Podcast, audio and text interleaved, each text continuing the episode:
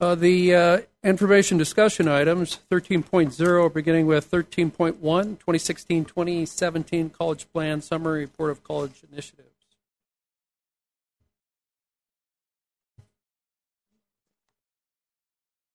Thank you. Dr. Warnell is making her way to the podium here. Thank you, Robin.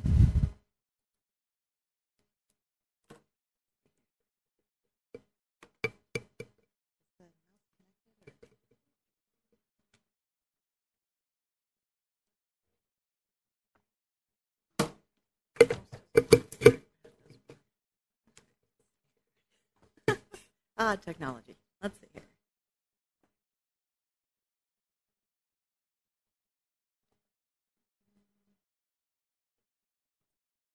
All righty. Good evening. Um, so first, I'd like to convey uh, Mary Shea's regrets that she couldn't attend the meeting uh, tonight. Uh, the agenda indicates that the two of us, as the planning committee co-chairs, would be presenting this information together. Um, the the 2016-17 does it work here? Uh, the 2016 17 college plan is being presented to you as part of the annual planning cycle that we've established. Uh, the annual planning cycle is described on the planning committee website, and I've projected it here. Um, it indicates that in the months of April and May, my office uh, does three things. Uh, we compile, uh, well, it related to annual planning, I guess I should clarify that. Um, we compiled the unit level plans that were submitted by programs and services across the institution. Uh, we develop a summary analysis of those plans and we share them with the campus community, including the Board of Trustees. So that's why this is on the agenda uh, for tonight. Um, the compilation of unit level plans was included on pages 2 through 17 of the materials associated with this agenda item. And uh, that portion of the backup packet is structured around the five planning priorities, which you approved in February of this year, um, as well as the strategic plan objectives. Um, and those are then the uh, initiatives that have been identified are uh, by units across the institution uh, are presented in, by area of the college that identified each initiative. So that's our four areas, which include instruction, student services, administrative services, and the president's area.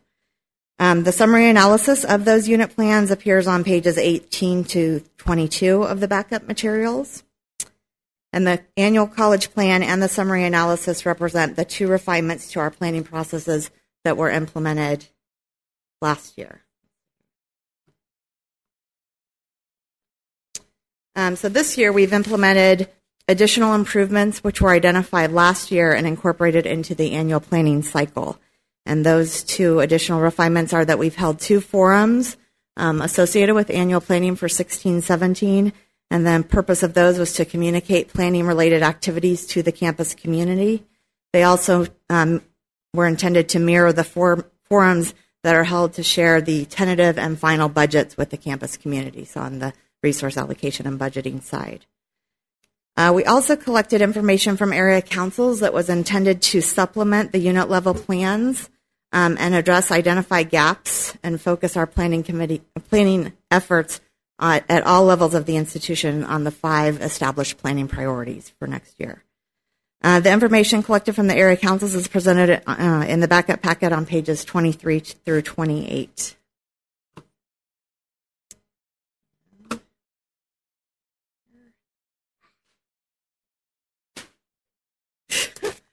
Day is not going well. Um, so I want to highlight the remainder of the cycle here. The mouse, yeah, it keeps sliding and then deleting. everything Okay, so I want to highlight the remaining steps of the cycle that are listed here um, following the box that's labeled April to May. Um, as Ron references in his report, uh, the Cabinet and the Budget Committee are uh, going to be working on prioritizing the resource dependent requests that emerge for the annual planning cycle. Um, and then uh, at our the planning committee's final meeting um, in May, we will uh, receive that prioritized list that's reviewed after it's reviewed by the budget committee. Um, that will be an information and discussion item for the planning committee. And then we assess the whole process um, for uh, the annual planning cycle And so we look at the alignment of the plans with the established planning priorities. We'll evaluate the practice against uh, the process, and so just make sure that those are in alignment. As part of that, we'll identify areas for improvement, and then we'll revise the flow chart, which is this uh, document, accordingly. So, um, this is part of our regular cycle of evaluation and improvement. And I'm happy to answer any questions you might have. Any questions? Very much.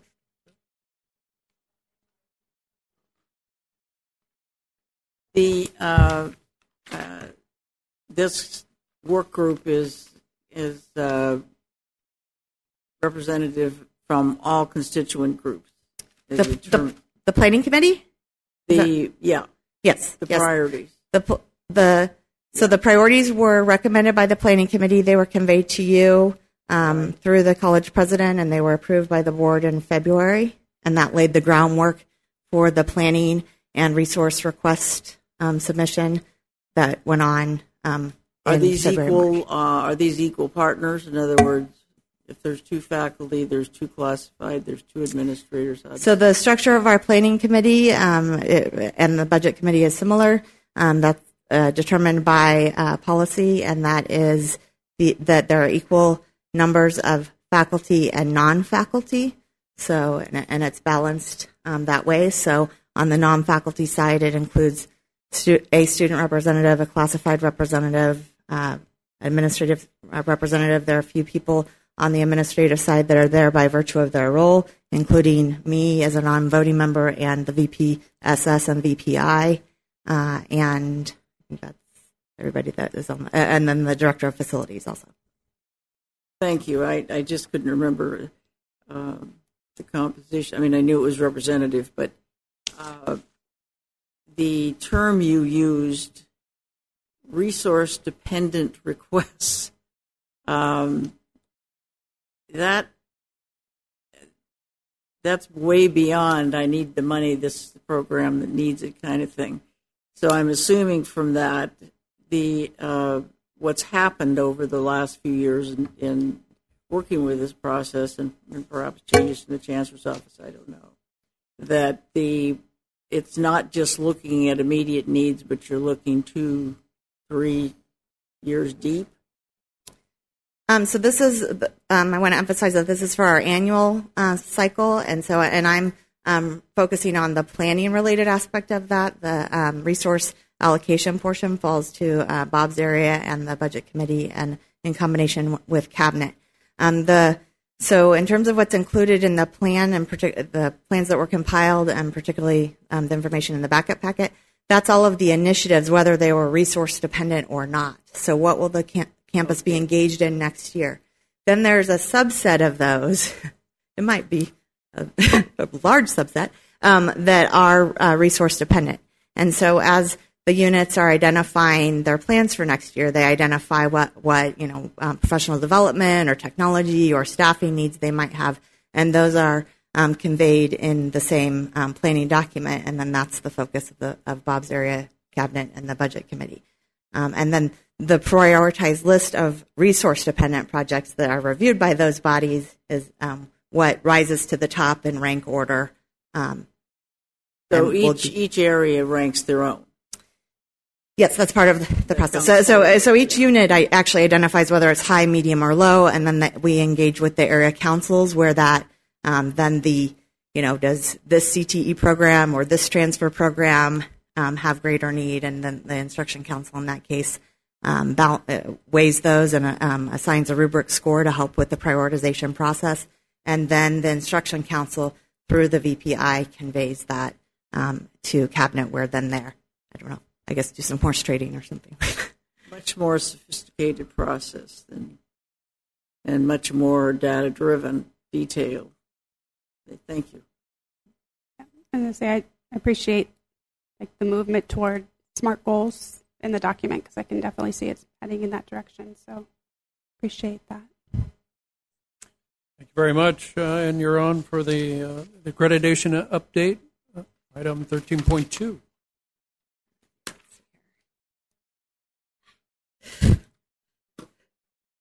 as great as this podium is, it's really not very good.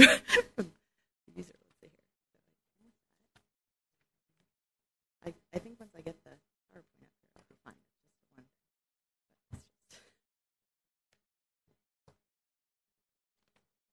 Okay. So, the accreditation update. Uh, as you know, the action letter that we received from the ACCJC in February ident-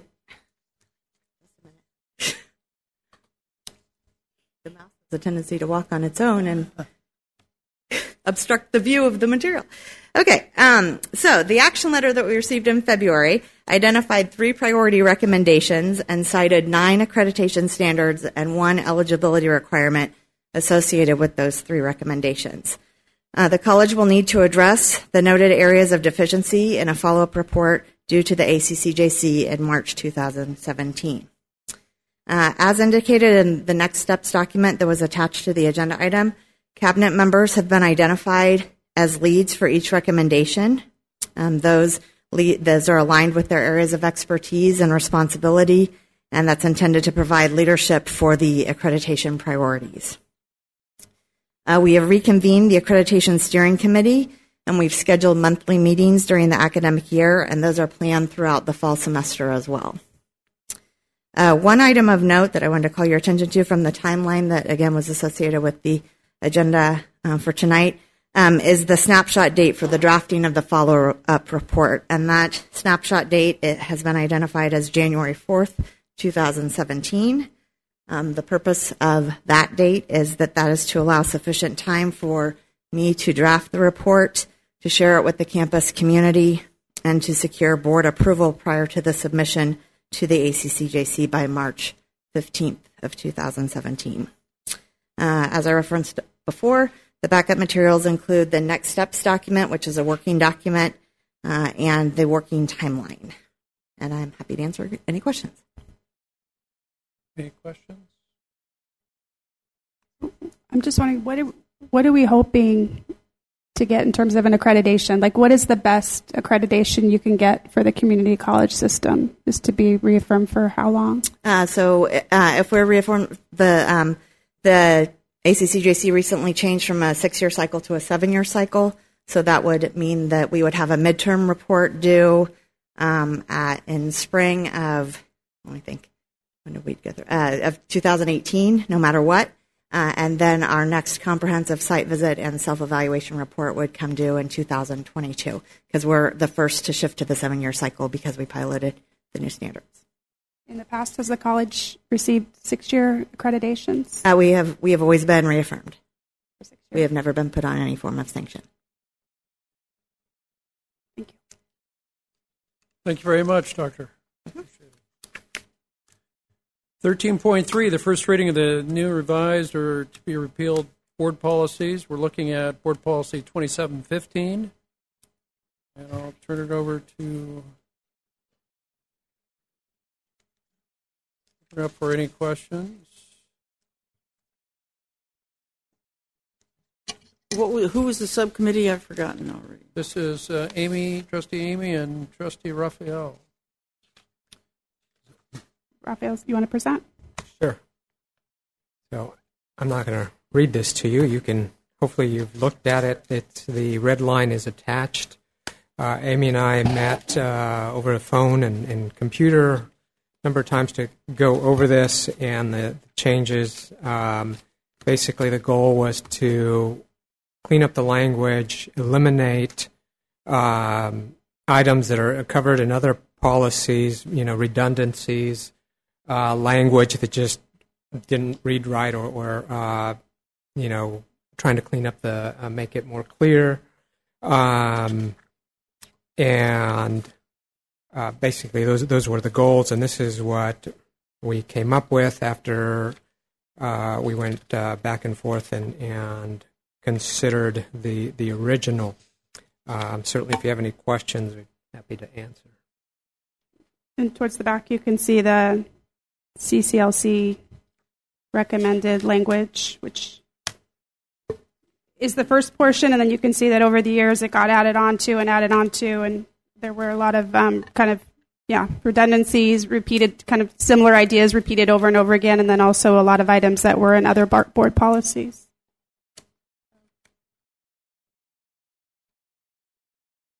Any questions, comments from the board? It's just the standard for uh, dealing with violations of code of ethics is uh, uh, league league template, league language. That's straight from the league. Right. And um, yeah, if- again, I think the league is on page, where is it? Page eight in your packet is league. So you can see, Yeah, I've got got it. Um, so they offer two options, and we took one of those options, and it's the same. We didn't change that. That was already there. We kept it. And then um, the only real additions were we added in practicing our board value shared values because that's a new thing, and that encompasses a lot just in that one document. Um, and I'm hoping that we can actually have that attached to this policy. Um, and then we also added that one of our standards of practice is using Robert's rules because we say that, but it wasn't codified anywhere that we actually use that as our procedure. So we added that in. I have one question and maybe an addition. Um, at the at the towards the end where it talks about the CEO and the board chair are authorized to consult with legal counsel. Does that need to be more specific? Something in addition there that also talks about maybe adds the word only the CEO and board chair are authorized? We, yeah, we just took it from the league, that section. Yeah, well, this is authorizing only, I mean, it doesn't say only, but it's authorizing the CEO and the board chair. Okay, and so what what is it how is it considered if another board member They're not authorized. This is the authorizing Okay. document. So okay. you need to get permission from uh, the chair if you want to. Chair, Right. which I think is what we've actually practiced in, in the past. Did you add uh, the CEO and board chair are then authorized to consult with legal counsel?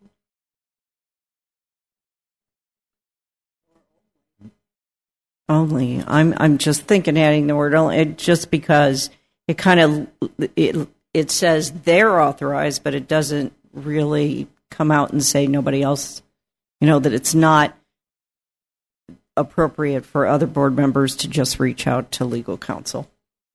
Well, Actually, our lawyer said that there, she said it is okay to reach out. She didn't cut off that option, so I don't feel comfortable adding that in. And if we are, then I would want to run it by her first. We're going to change the league language. I'd like to suggest that we run that by her first because that's not what's been her. That's not what Practice I understood and, uh, either. Would I, I've, I've heard her said that the, uh, with the permission of the board chair, Mm-hmm. Yes, that's that's my recollection. Um, if we want to get clarification, I would ask uh, uh, for that authorization for us to speak to, to counsel. I- I'll give you an example. What she said was that's the best practice, but she didn't wasn't going to cut off that option. Let's say just because the board chair doesn't give a board member permission if there's a, a legal issue where they figure, figure there's something maybe illegal going on, and the board chair doesn't authorize permission, she wouldn't say that a board member couldn't come to her. says the CEO. But my understanding is this is our board coming to a uh, agreement on these ethics, Uh, on what and we what I'm saying consider is, the ethics. just because a majority, a whole, the whole board doesn't think there's something illegal going on or doesn't give authorization, if a board member actually thought there was something illegal going on with or without permission from the board chair, they would be obligated to go to her with that information. So, If it, if it helps, uh, Raphael, I will grant you authorization to consult with legal counsel on this question. Yes, and I think that permission would be to the committee so that we can Yeah. both uh, hear Yes, her to the committee. response. You both could hear it. Thank you. We will do that. And, and um, any other changes that we Um, should consider before we bring that back? Nothing that I see other than a couple caps on the board and college and things like that, but we can fix that later. On page eight, where you've got the uh, list of uh, suggested standards address the following areas. Uh, where in the document does it address acting only in the best interest of the entire community? It's the In the first beginning. one. Well, I know it's the first one, but I'm saying, where in the document does it explain what that means? Because we had verbiage that that existed in the document that you, you ruled out that uh, fits into that category. That's why I was, that did you add, it, make some other statements elsewhere is what I'm. what I'm I'm sorry, could you point me to where? Here. It's right at the top. It's the, uh, the league, uh, no, God damn it. It's the league document. I I think the issue with this document, and Rafael and I talked about this, is that a lot of them are very subjective. Um, Right you know, what I think is in the best interest of the community might be different than what another board member thinks is in the best interest. The same thing, there's one about um, avoiding the appearance of impropriety at all times. You know, that's obviously very subjective. So that's where if, you know, the board thought somebody was um, doing something that went against this, they would need to bring it forward and explain it, and the, the whole board would have to decide. But I think to try to get in and try to define these things would be really difficult. That that's right. A lot of this um, language we changed. I mean, I had problems with it because it it's lends itself to many interpretations, and we we were trying to cut down on that, you know, potential from a lot of these statements. And and yes, the, some of it is in the league, uh, um, you know, model uh, policy, um, but like a lot of this, it's it's not law, and just because the league did it doesn't mean that it's necessarily the best drafting. Um, so that's why we removed or changed some of the language to try to eliminate some of those things. Yeah, I, I, uh, I hear that, and I guess going back to uh, Amy's comment or your comment about best practices, and then uh, uh, you know the, judgment call as to and whether the entire board sees it as something that happened that wasn't in the best interest. I guess what I'm what I'm thinking is that instead of so many, um, you know, a list of so many other so many things that could really roll into one more detailed um,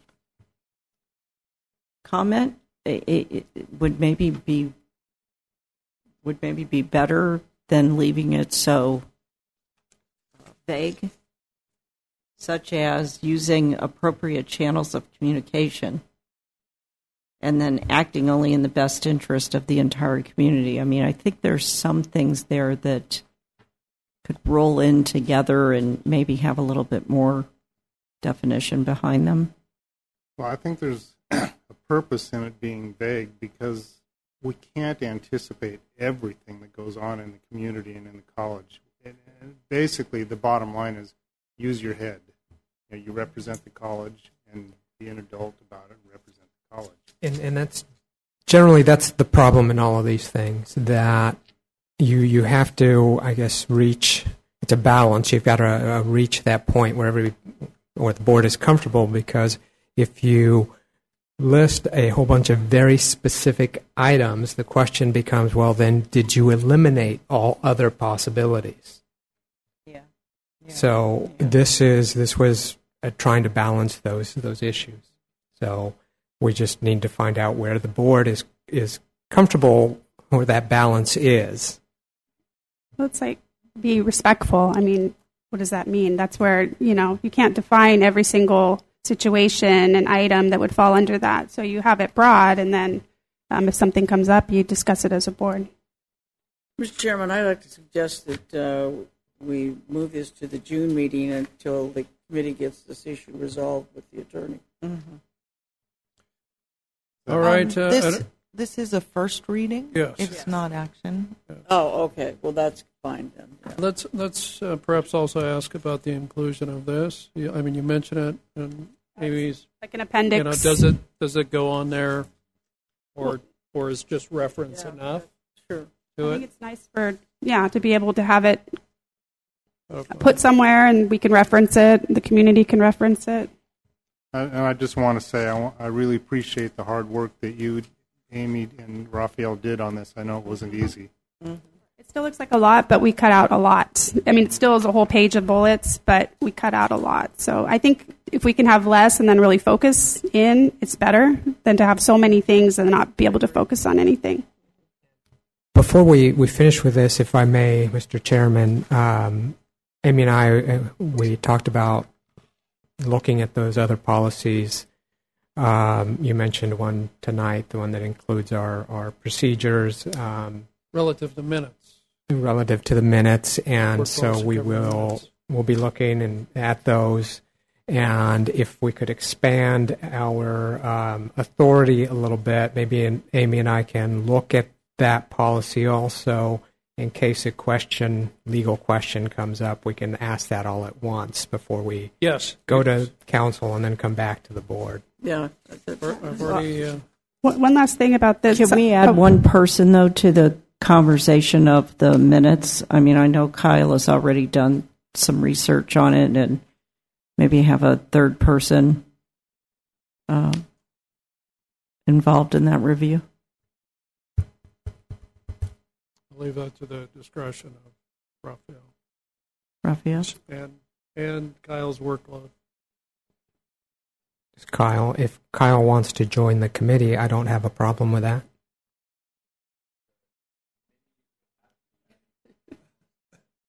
You would, of course, be a junior member at this point.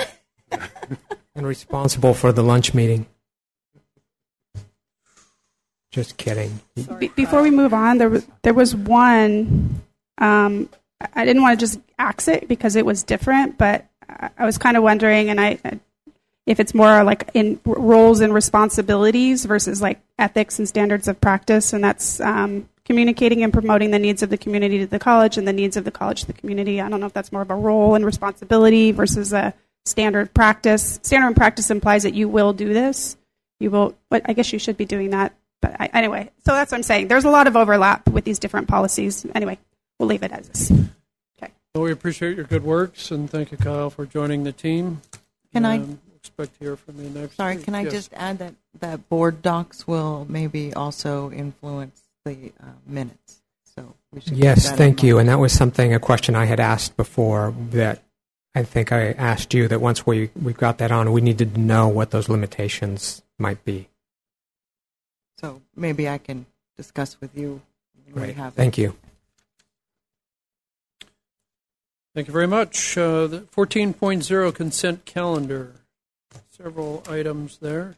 I'll move approval with the, the two items that, uh, Let's go to 14.1 first. Let's do that, and 14.2, and I know there's might be some questions on 14.3. So let's look at uh, approving 14.1 and 14.2. Okay.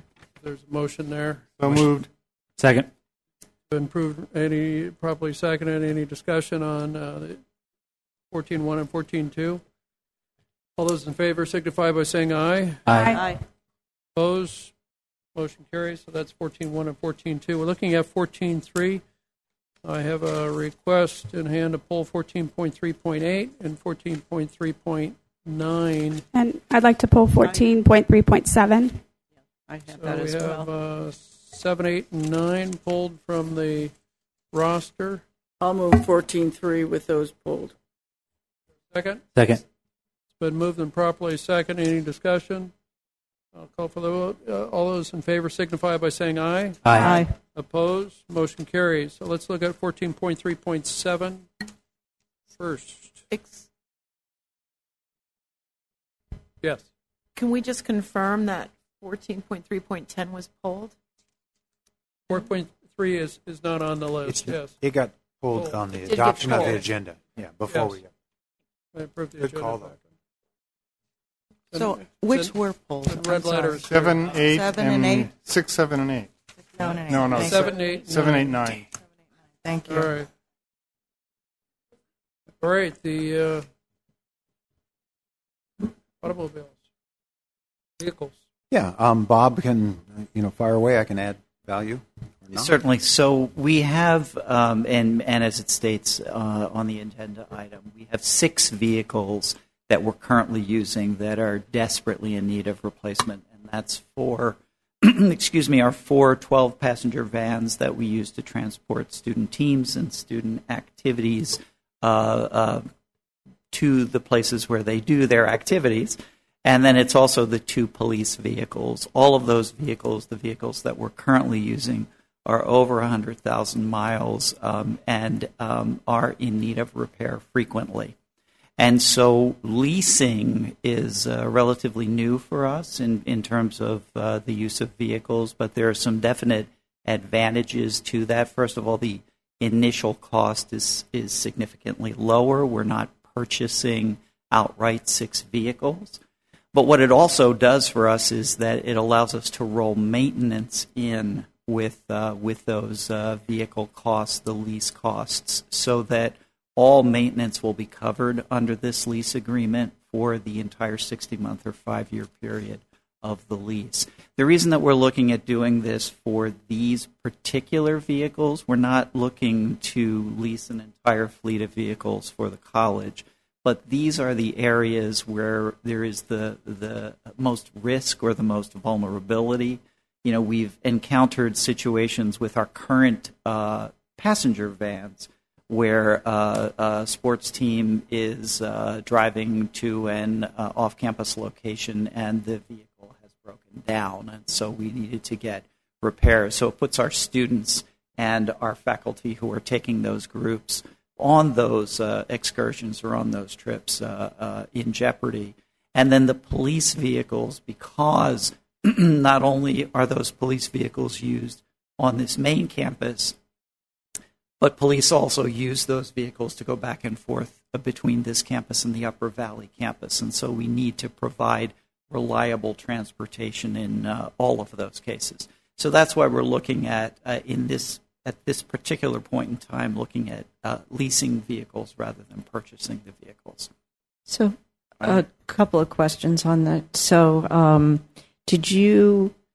So the cost. So, what? First of all, what's happening with the vehicles that we currently have? What are we going to do with them? Well, so we actually the uh, uh, Enterprise Fleet Leasing, uh, which is the organization that we're leasing the new vehicles from, is actually buying the vehicles back from us. So the, okay. the vehicles that we're currently using will go back to them, and that will reduce uh, the leasing costs. Off of this number? It, it it's actually factored into it's this factored number. into this number. Yeah. Okay. And um, and then when we purchased those original vehicles, how long ago was that? I believe these vehicles are at least seven or eight years old. Okay. And we point. know that the time span, like from what we purchased, how much we purchased them for seven, eight years ago, Mm-hmm. and this life of the vehicle is more expensive than this new proposal. because of the uh, ongoing costs of repairs and the fact Okay. that this lease agreement covers all repairs on the vehicle so that there is no when we make these lease payments that is the entire cost of ownership for these vehicles that we're leasing Okay. kind of piggybacking on what she was just asking. So, uh, so you're saying they're they're seven years old these current vehicles. I, I believe that they are at least seven years old so what about when you actually look at five years? I don't, I don't even know if you can do that, but you know the cost of leasing these vehicles for five years versus, you know, if we had had those vehicles, the the ones we bought for five five years, there's probably no way to. It, it's certainly difficult, but we did look at the numbers, the, the total cost of ownership for the vehicles that we purchased compared to the total cost of ownership for leasing these vehicles. And uh, the fact of the matter is, as the vehicles that we currently own uh, became older and racked up additional mileage, it became more expensive to continue to maintain those vehicles. And so this we believe this will be, and as I say, this is the first time we've done it, but we believe this will be cost neutral, if not saving the college a little bit of money. I was wondering about the four vans. Um, have I don't know. Has there ever has it been an analysis to see if we really need four vans? It, you know, do because it seems like sports teams are kind of you know staggered. They're not all going at the same time, and then So I'm just wondering if how used these four vans are. If, if we need four vans, we have three. Right. They're actually used fairly frequently because not only is it the sports teams, but it's also the uh, other club activities. So the uh, Puente program, the Umoja program, other programs use these vehicles to transport uh, their members. And then remember, there are only 12 passenger vans. And so there are times when we need two or even three of them to transport the number of students who uh, need to go even for just one activity. I had a quick question on are, it's enterprise rental car sales. Is it the same Yeah, so it's the same company. So yes. are they new leases? Are they new vehicles that they're leasing?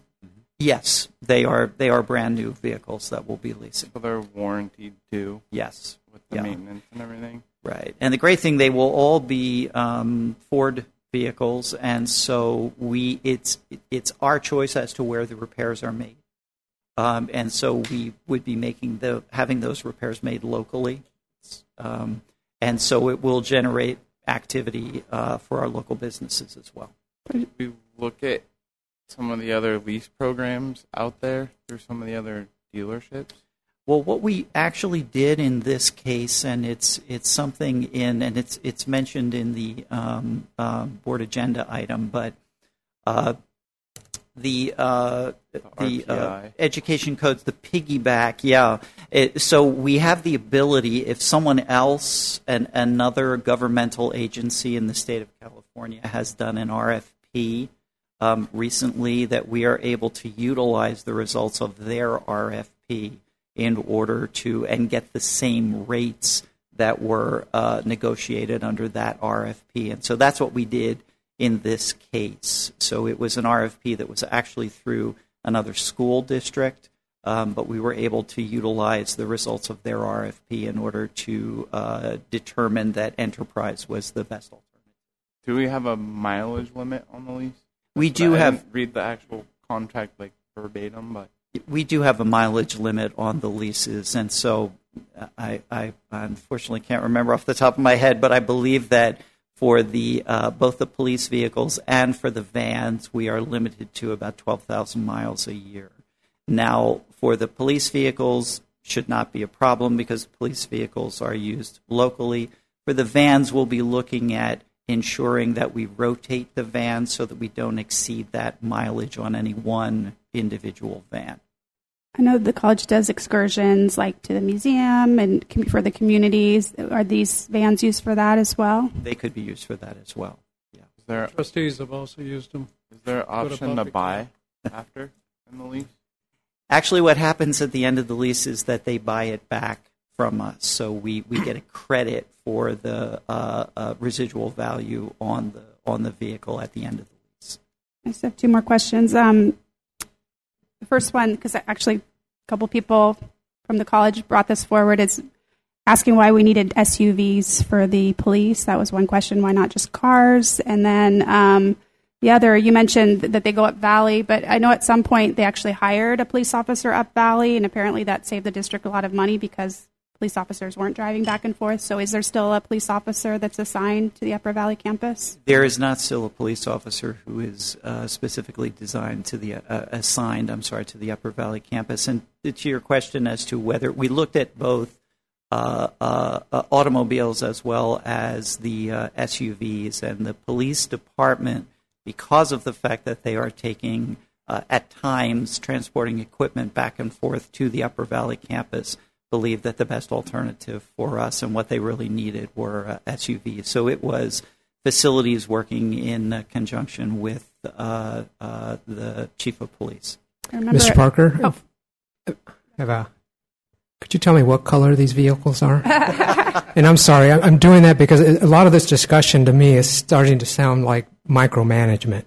And I think our job is to make sure that you've done the research, the police department's done the research, making sure they're getting what they need at the best price possible and all of those things. And I really don't care what color the, the cars are. There was. I, I do have a problem with that little Ford comment, but uh, we'll talk about that later. Um, but really, I think a lot of this is really getting down to stuff that it's really not our job to do. It's it's your job. It's Ken's job. Um, so thank you. In my experience, leasing for business is always the better option um, in general. So uh, I'd really ask that we move on. Can I hear a motion? Can I offer a comment? I've been waiting for a while. Yeah, sorry. Um, the associated students have actually used these vans um, in particular to travel down to San Jose for the leadership conference for Seesaw, and we would, I think, almost unanimously agree that the vans are in very poor shape. Um, they're very uncomfortable to ride in, and they are they do lend themselves to feel unsafe, especially on the freeway. So, um, with that, I, I motion to approve. Second. Been moved and properly second. All those in favor signify by saying Aye. Aye. Aye. aye. That's part of the reason why you go to school, so you can you can get a good job to get better vehicles than that, and that's part of your learning. is You don't ever want to own a, a car like that. 14.3.8, Lee Enterprises Incorporated, DBA. The reason I asked for this to be pulled is because I'd like to hear what um, uh, Diane and the other faculty had in mind as to why the contract is. You know, you went up there and had your issues with it, so I'd love to hear about it because um, I'd looked over the contract and I personally don't see an issue with it, but So, um, Gabriel, you're speaking about the contracted because that's different than what Diana was addressing at public comment. So, This is now we're looking at the. This is. Are you talking about Lee Enterprises for the Oh, okay. drop? So yeah. So what you made your comment on tonight, Oh, okay. and then a, Um, do you have a specific question? I know that um, I think this is one too that um, Chris had asked to be able to comment on. So maybe if he, So more so, my is this working? Yeah. Uh, more so, my question was why um, it would be uh, con- interpreted as inappropriate to use SSSP funds for. well, I didn't have time to actually call and check. I'm sure that um, most most grants are written to allow some flexibility. So my hunch is that the college called and checked. The reason that that myself and and others um, view it as a concern is that putting a um, schedule in 33,000 copies or whatever of a newspaper, I, I don't see how that's going to specifically address student success on our campus. So it might get a few more students to come here, maybe. It will not necessarily get um, our millennials or our um, students that are college age here because they don't usually read the newspaper. They read what's on their phone. Um, so, and we have students on our campus right now that are struggling and need support systems in place that are currently either not there, still developing, or not sufficient for the numbers of students that need them.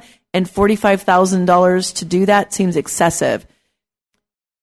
So it, it just seemed like there are so many other ways that if we had $45,000 to spend on student success that we could address that. So those funds are they are they flexible, or is there more other things we can do with yeah, those funds? I'll ask Oscar to Yeah, address actually, that the- piece this, first. There's a there's a new source that's that's been allocated to to our community colleges uh, for the last two years, and in this case, for Napa Valley College, uh, our allocation is 1.6 million dollars, and so the idea is to use these funds for that purpose for for, providing access for student success as well as any personnel or staffing uh, with technology, whatever needs to be done to ensure that students, uh, even those who are not millennials, those who may be low, low income and can't afford you know the new you uh, the technology for computers and such have access to, to what's available to them. The reason for, for this for this printing that and that I support is that being being the chair of the outreach committee uh, um, for several years here, all the members of the committee when they do their their, their presentations in the evenings at schools, off off campus, other sites, have all come back with with, with the same uh, with testimonies that people that they have talked to prefer still prefer uh, to see that paper document. Uh, again, because not not everyone has a computer, not everyone knows how to work computer or or website, and so this is a comment that that we hear every year that why do we need to print? And and and our response, as far as the outreach committee is concerned, is because that's what the customer is requesting, uh, and so. Uh, and so uh, I have uh, clarified that these funds can be used for this sort of a service because it is a service, and so um, that's that's that's what the monies are for. So What this date- is a very small amount for 1.6 million dollars. What data do we have that supports that we get, we pull anything from newspaper ads? I I can take a shot at that, and and Carol Lee as well. I mean, there's there's you know the whole um, Chris before, bef I want to make sure that you get your your comments in, so don't get lost in this. Okay, as we yeah, um, you know, having been in that business for a long time, a lot of my professional background, and um, it's very difficult to track direct mail. Um, however, um, me- newspapers are a little easier to track, and supplements are even easier to track. So the data would suggest that people who buy newspapers actually read the supplements um, closer. I know the the kind. I know the kind of general kind of conversation, which is when I get the Penny Saver, I would, you know, shake it out. You know, in the Orchards ad for the the lounger doesn't catch your attention unless you're looking for a lounger and if you are, it really grabs your attention. So the the, the reality is that in the valley, many people want education. So it- you know, can you can you attribute for every hundred that go out, will there be some some return? The answer is no. The, the only way to really view this is in context of its portion of the promotional mix. So uh, I, I would stipulate along and agree. We, we have many unfunded things at the college, and this does cost money. There's no no doubt of it. But this this um, I believe this will be for this cycle the most appropriate use of the funds. If we don't do this, which is, this is scheduled to drop on Monday, right? Monday, there will be no schedule for students to see, except for those, um, except for the PDF. So I would expect that there will be fewer students who will benefit from, like as Oscar said. Um, I, I would say, that, and I, and I talked to, am I eating up your time here, Chris? I'm sorry, a little bit. I'm sorry. I, I would say that there's a there's a bimodal curve on this thing. This, the, some of the students that Oscar talked about, the younger students who are culturally um, not acclimated to high technology or who have difficulty with English, or the, one of those groups. The other group is the elderly population in the in the valley. Time and time again, request um, a printed document. They will keep it and hold it, pass it along. The pass along rate, as you know, two to three times. Supplements even even better than that. Somebody pulls and keeps it, it, it will travel from person to person. So that's kind of the long answer. Is there a line here, or is Mr. Farmer next? I've got a. Uh, you know, I, I, I re- Chris was going to speak earlier. We came in and talked earlier, and it was a real. Um, we have an agreement that we we all talk together. You know, if there's something coming up, but I really would like to hear if that's okay with you. Can I I add can- one? Yes, go ahead. And then we'll- I have a small fact to add, if you don't mind. Factoid. That as of this morning's draft, which came in 40 pages smaller than this estimate, um, we think the actual cost will be six to eight thousand dollars less than this, just because it's smaller to print and then way cheaper to mail. Mr. Farmer, you got a. What I wanted to add was, I, I put two copies in front of 140 people at work, and I know four people are attending college that may not have been here because of that printed material. It's in the lunchroom, and it's also I personally seen it passed uh, outside. Uh, we're say we're a Spanish serving community, and about uh, 120 of our 143 employees are Spanish speaking. Um, I I think it's a it's an additional channel. It's an additional method of outreach. Um, yes, Mr. Thank you. Go ahead. Well, I want to start with the good news. Uh, because of concerted effort through our classified senate, we've encouraged more and more staff to go read the board agenda. Um, I did not know what I was getting into because starting this morning, the minute I walked in, I was being asked questions about this item. So this was one that our constituency group identified, and wasn't one or two people that are typically the ones that always chirp. It was pretty much across the board, and was from areas that I don't normally see it. So at lunch, we sent out a survey to all staff, and we asked them what they thought. And I did my best to give the rationale as to why we would be sending it, and I gave how much it would cost, how m- much we'd send, the target area where we were sending, and I basically asked them, "Would you support this?" Um, I got back about 47 responses, which is uh, 30% of our membership, um, which is pretty good considering a lot of our membership are out on carts and cars and doing all sorts of stuff all day. Um, of those, 85% said no, absolutely not. And another 20 sent a bunch of emails um, talking about how, well, to put it in light terms, that they believe that this is a waste of money. And so, as the classified Senate president, I feel obligated to convey that opinion to you. Um, now, none of us are marketing experts, but none of us were born yesterday either. And a lot of us have seen the history of Napa Valley College here. We know when we used to send the schedule. I got a story from one secretary that says they get phone calls from people in Napa County saying, Why did you mail me a schedule? It's such a waste of money. Why are you wasting my taxpayers' money on this stuff? Uh, so that's the other side. There are people who do not like getting it and see it as junk mail. I also think, and I don't know if I, I unfortunately missed Diana's comments. I don't know if she brought up enrollment management committee, where we had a brief conversation about this, and several ideas were thrown out about how we could be more strategic in the distribution.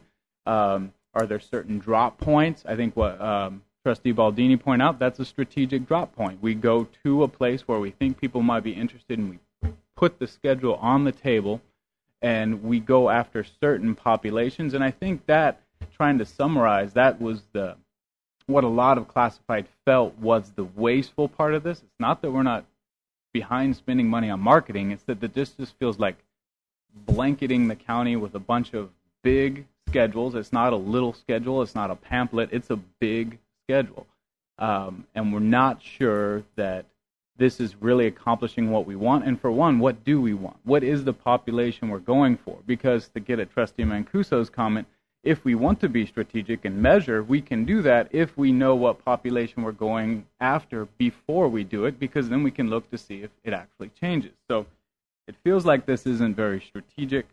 Um, I don't want to wade in too much on the SSSP stuff. I'm sure Oscar's on the up and up. Um, but as a constituency, we have to pretty much resoundingly say we're not really in favor of doing it this way. That's my comment. Thank you for listening. Now, may I make a comment? The um, I, I appreciate uh, Mr. Farmer's comments and, and the idea that there might be a more strategic way of doing this, maybe in the future.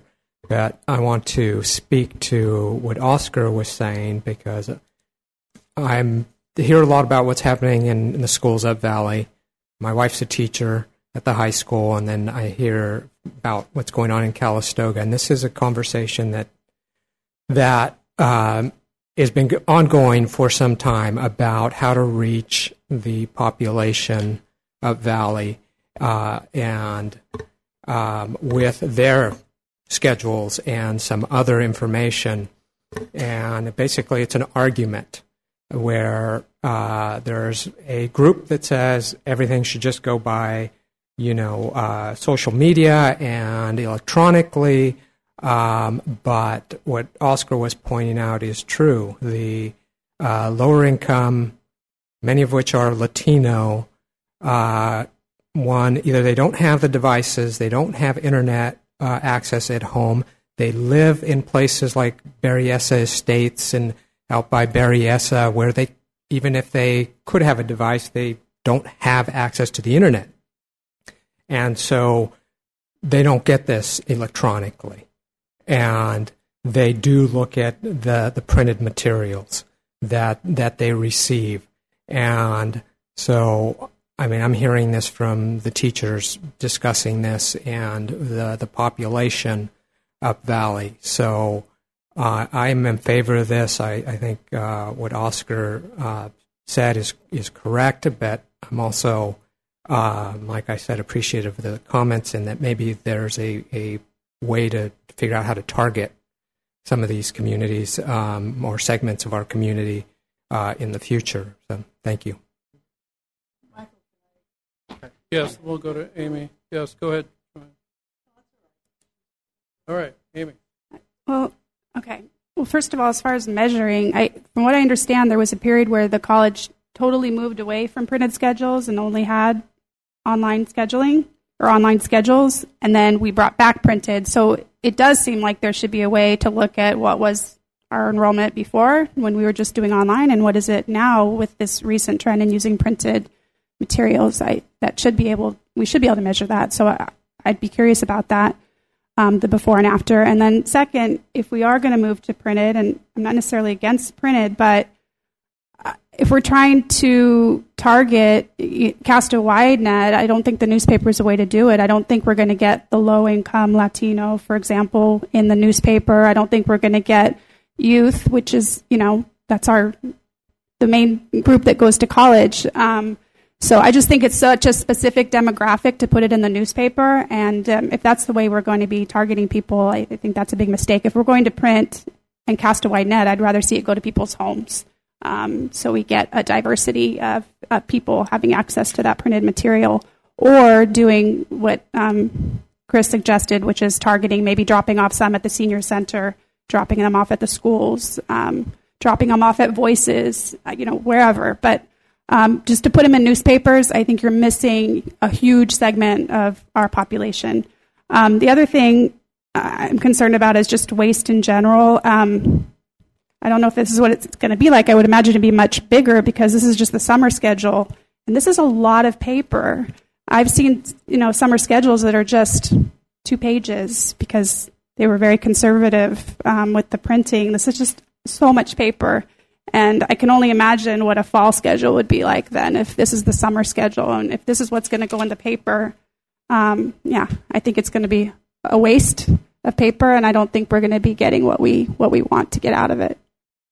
So I don't support it. I'd rather see either more again going to people's homes or just going online one last thing actually about that is, you know, we said that students, um, you know, that not everybody has access to computers, but the bottom line is the only way to enroll at the college is online. So, you know, I support an advertisement in the newspaper directing people to go online to schedule classes, um, but ultimately people have to go online to enroll. It's the only way I believe that you can enroll right now. Except high school students. Uh, uh, uh, all, all, all, all high students have to enroll in person high school students, right? But seniors and so forth, they still have to enroll online like everybody else. So ultimately, they're going to have to get connected with a computer. Right, but a lot of the senior citizen students that are interested are coming to the college to help find somebody who can enroll them in those classes because I'm sure they're not figuring it out on themselves by going on WebAdvisor and then you know enrolling in the CCC system. So I mean that's kind of you know that's kind of the point of the Welcome Center students. We have them there as a resource. Um, if I could offer quick comments, um, I would like to echo Amy's comment that perhaps the Napa Valley Register isn't the, the you know the preferred newspaper for Latinos in the valley because um, it's mostly in English. Um, and other than that, um, I, I you know I'm conflicted uh, from a student perspective. I am conflicted because I'm hearing great comments on both sides. Printed in Spanish as well, right. and and from what I see here, it is it is also printed in Spanish. But again, that does that fall through with the fact that we're putting it in the the register, the the St. Helena Star, the Eagle, the Valley Bargain Finder. I've never even heard of the Valley Bargain Finder. So, Marketplace. Oh, Marketplace. Okay. Well, see. Before we It's continue, not the do we have uh, marketplace. Joanne has some Huh? comments, and Something then else? I'll need a motion and a uh, to continue this discussion. I- I'll make the motion to approve, but I do have some comments. Is there a second? Second. But I've got a comment. All right, let's go ahead, Joanne, and then we'll. Well, let me speak to another population. Uh, since I came out, I've had I, don't read the newspaper, so I I hadn't uh, seen it. It's a uh, but the group that I am uh, well acquainted with are the seniors, and uh, they were thrilled to see it come back. Those that that uh, gave me you know some feedback, and I think that you know this is uh, we're a rural valley. We're an older pop. You know the seniors are the growing the growing numbers and the um, as Raphael mentioned the Latino population, but um, it is a marketing tool. Whether you like, you know, the register owns all the newspapers in the valley, so um, I, I I doubt that we will see major numbers, but it certainly might help Up Valley uh, in terms of uh, you know better information there. But uh, anyway, I just wanted to speak for the senior population. Go ahead, Dan. I just wanted to say that I think we're all well aware that this method of communication is quickly becoming obsolete. The question is, is it currently obsolete? And I, I, I think Chris is right. We have to strategically target where we're going to put this. A blanket coverage is a waste of money and time, could be. But as Ron was saying, we don't really know which is wasteful and which is not. Um, at this point, I, I'm in favor. I, I go along with Raphael. For right now, let, let's let's do this as is. But we need to look into it further for the for the future to see if it's if it's the right thing to do. Because just being elderly or being Hispanic doesn't mean you don't automatically have don't have access to computers. You know, we have to understand that too. Do we have any data about before when we didn't have printed schedules and we just did everything online? And since we've been using printed schedules again, we haven't looked at the data. I mean, because we, we, try to make data driven decisions, and we, there was definitely a before and after. So have we looked at that? There's a couple different versions. Of, I think Terry and Chris and I certainly have some background Yeah, and I would ask Chris to go first because he understands the data probably better than any here in the room, other than Robin, who's sitting in the back very patiently and quietly. Uh, and yes, we do have data. Absolutely, we have the enrollments, and we know uh, when we stopped sending out the full printed schedule and didn't. I'd say there's a big confounding factor there that we cut a lot of classes in 11, 12, which is about the time we stopped sending out the full schedule. So it'd be very difficult to say which caused which. The other thing we did is we did away with um, repeatability, which really decreased our enrollments as well. So it was sort of a different world. So it'd be hard to measure it that way. All right, there's a uh, motion and a second. Robin? I think Robin wants to make some comments, so I'd ask that the board listen to her before we vote.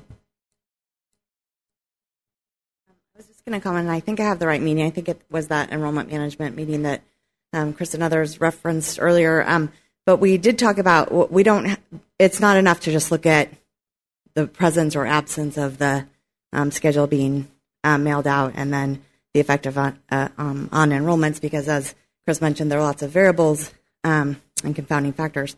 But one thing that we talked about at that enrollment management meeting was that we should develop a method for tracking, particularly among our summer students who might be a different population. So I think four year um, students um, returning home for the summer, having jobs uh, locally, and uh, developing a mechanism through the new portal as it's implemented, um, possibly to um, collect how did you find out about us?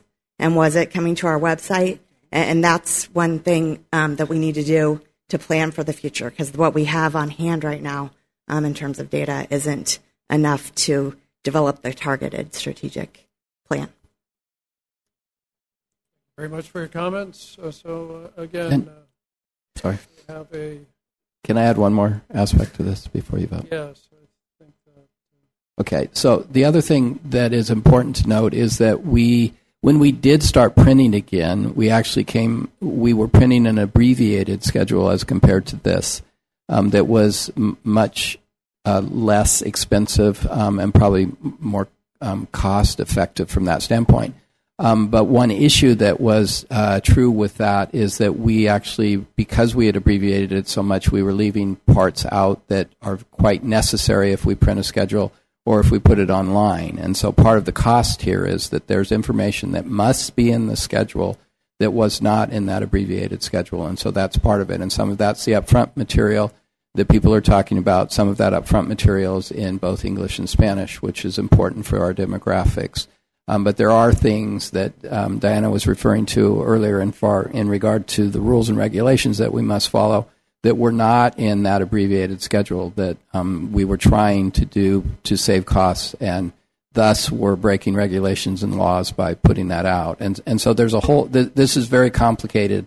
And and I think that's also what Chris and Robin are referring to in regard to the data. It's re- really really complicated to understand what came first the chicken or the egg here in regard to enrollments and so Um, we have to continue looking at strategic ways of reaching out to our various populations, both the millenniums as well as the demographics that exist in this valley, to find the right way to reach them. Um, and the printed schedule may not be that way. The, the other thing that hasn't been said, you know, because we all talk about the paper, um, the Napa Valley Register, St. Helena Star, et cetera, um, that people are, but, but part of the strategy here is that that this is actually going out and ending up in mailboxes of people who don't read those papers because people who don't um, uh, subscribe to those papers are receiving this in their mailbox as well. And so that the, the methodology that we're doing and some of the costs that we're doing is because it's actually going in mailboxes of people who don't actually subscribe to these local papers. Um, so that's an, another important part of this strategy. So it's going to every home. It's going to like every before. home in the valley, whether they subscribe to the paper or not. Terry, what medium is that through? Is that through the Valley Bargain Finder? Is that what you're talking about? Because it, I don't. Yeah. Yeah. Okay. So if you're uh not a subscriber to any of the newspapers held by Lee Enterprises, Mm-hmm. you receive something in the mail called the Valley Bargain Finder. It has coupons and some short articles. And our schedule is an insert in that with a big sticky ad on the outside telling you what's in there. So based on that, I mean, I'm liking that it's going to every home, but I'm concerned that it's an insert. Many people just get the newspaper and just throw it and recycle it, It goes straight in the trash. Mr. Chairman, so we're just rehashing yes, now. yes. Uh, that's new we have a- information. I didn't a motion and a second on the floor. All those in favor signify by saying aye. Aye. Opposed? No. No. After the fact, uh, Oscar, was this uh, uh, brought forward by the Enrollment Management Committee? The outreach committee. The uh, that's that's a group that actually does the, the outreach. I'd say Oh, seventy five percent of the outreach for for Napa College is done by, by this committee, by this group that includes uh, staff and faculty as well. And the other big big advantage to having this this imprint is that, as you know, we uh, currently capture about thirty five percent of our enrollments from our county ne- next door. And so when we do the outreach activities at the schools, at the college fairs, at the evening events, all those sort of things in that county, we hand out these by the dozens, literally. And so again, that's another tool that this is used to bring in the enrollments that we're currently needing.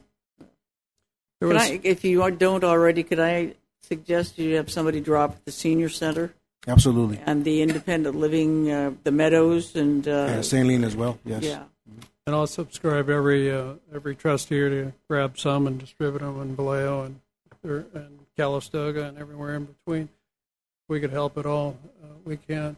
Uh, this is a corollary, but there's also the other side of it. And uh, Doug Ernst is not here, but in the wine business, we did uh, a little research with the three uh, publications and advertise and see if it affected our our coverage as well as our scores in those publications.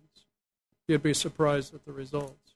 So let's move on to 14.3.2.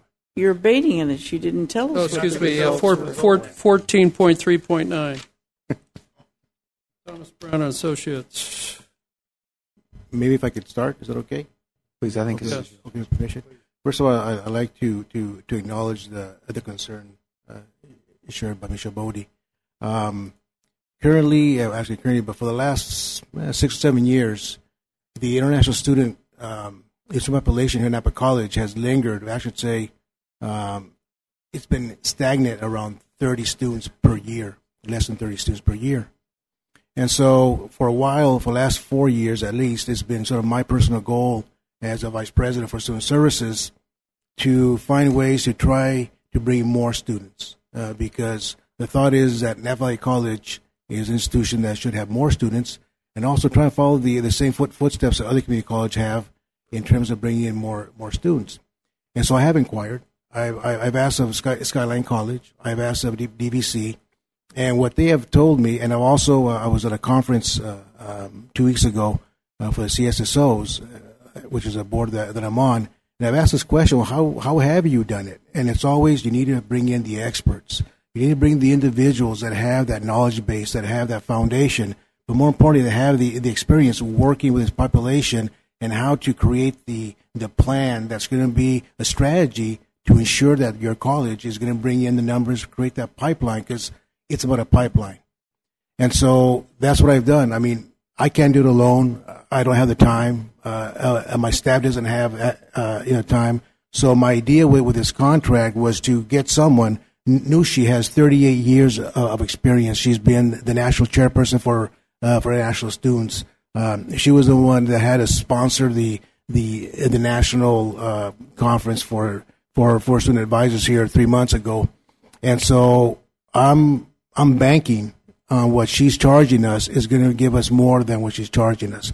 One thing that that that was not made clear in in in the contract is that in fact we will come out with with a plan that's going to be very strategic. We will come out with networks that she is going to create for us, and we will come out with something that's going to uh, guarantee that that our numbers will start to in, uh, increase because I don't have the knowledge of these things. I don't have the knowledge of how to do the outreach that's appropriate to, to international students. I could do it here lo- locally because I have that knowledge, but I don't have the knowledge of, of international students. And again, the schools that I've talked to, the CSSOs that, uh, that I've talked to, have repeatedly told me, Oscar, you can't do it alone. You need to bring someone in that uh, that knows this business because yes, folks, it is a business, and it's a business that hopefully will increase the funding here for this college. It's a business that hopefully will bring in students to diversify our student po- po- population. And and understand uh, the amount is hefty. The, the report seems to be pretty pretty hefty in terms of its cost. But there's other elements within the understanding that I have with with Nushi that is going to incorporate for this cost. Again, the planning, the uh, the the networking, and her 38 years plus of experience. But I but I understand how the the price does seem high. Um, but it's not all that we're going to get for for that cost. So, I mean, that's all I can really say about it. Uh, motion and a second. I'll make the motion to approve. I, what I wanted to Second. Uh, this, it, you know, the the uh, interim time I spent after I retired in Southern California. I mean, they hire a full time person just to do this. Around the fact that international stu- uh, students pay the tuition that they pay all stays with us. So the six thousand uh, dollars. Is one student. Yeah. Is one international student. Yeah. And I certainly, you know, respect what the faculty saying that, hey, you know, we can't even go to a conference.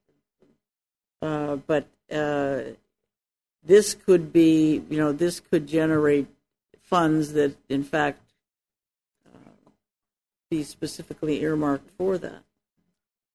Some of it. Anyway. That's a game plan.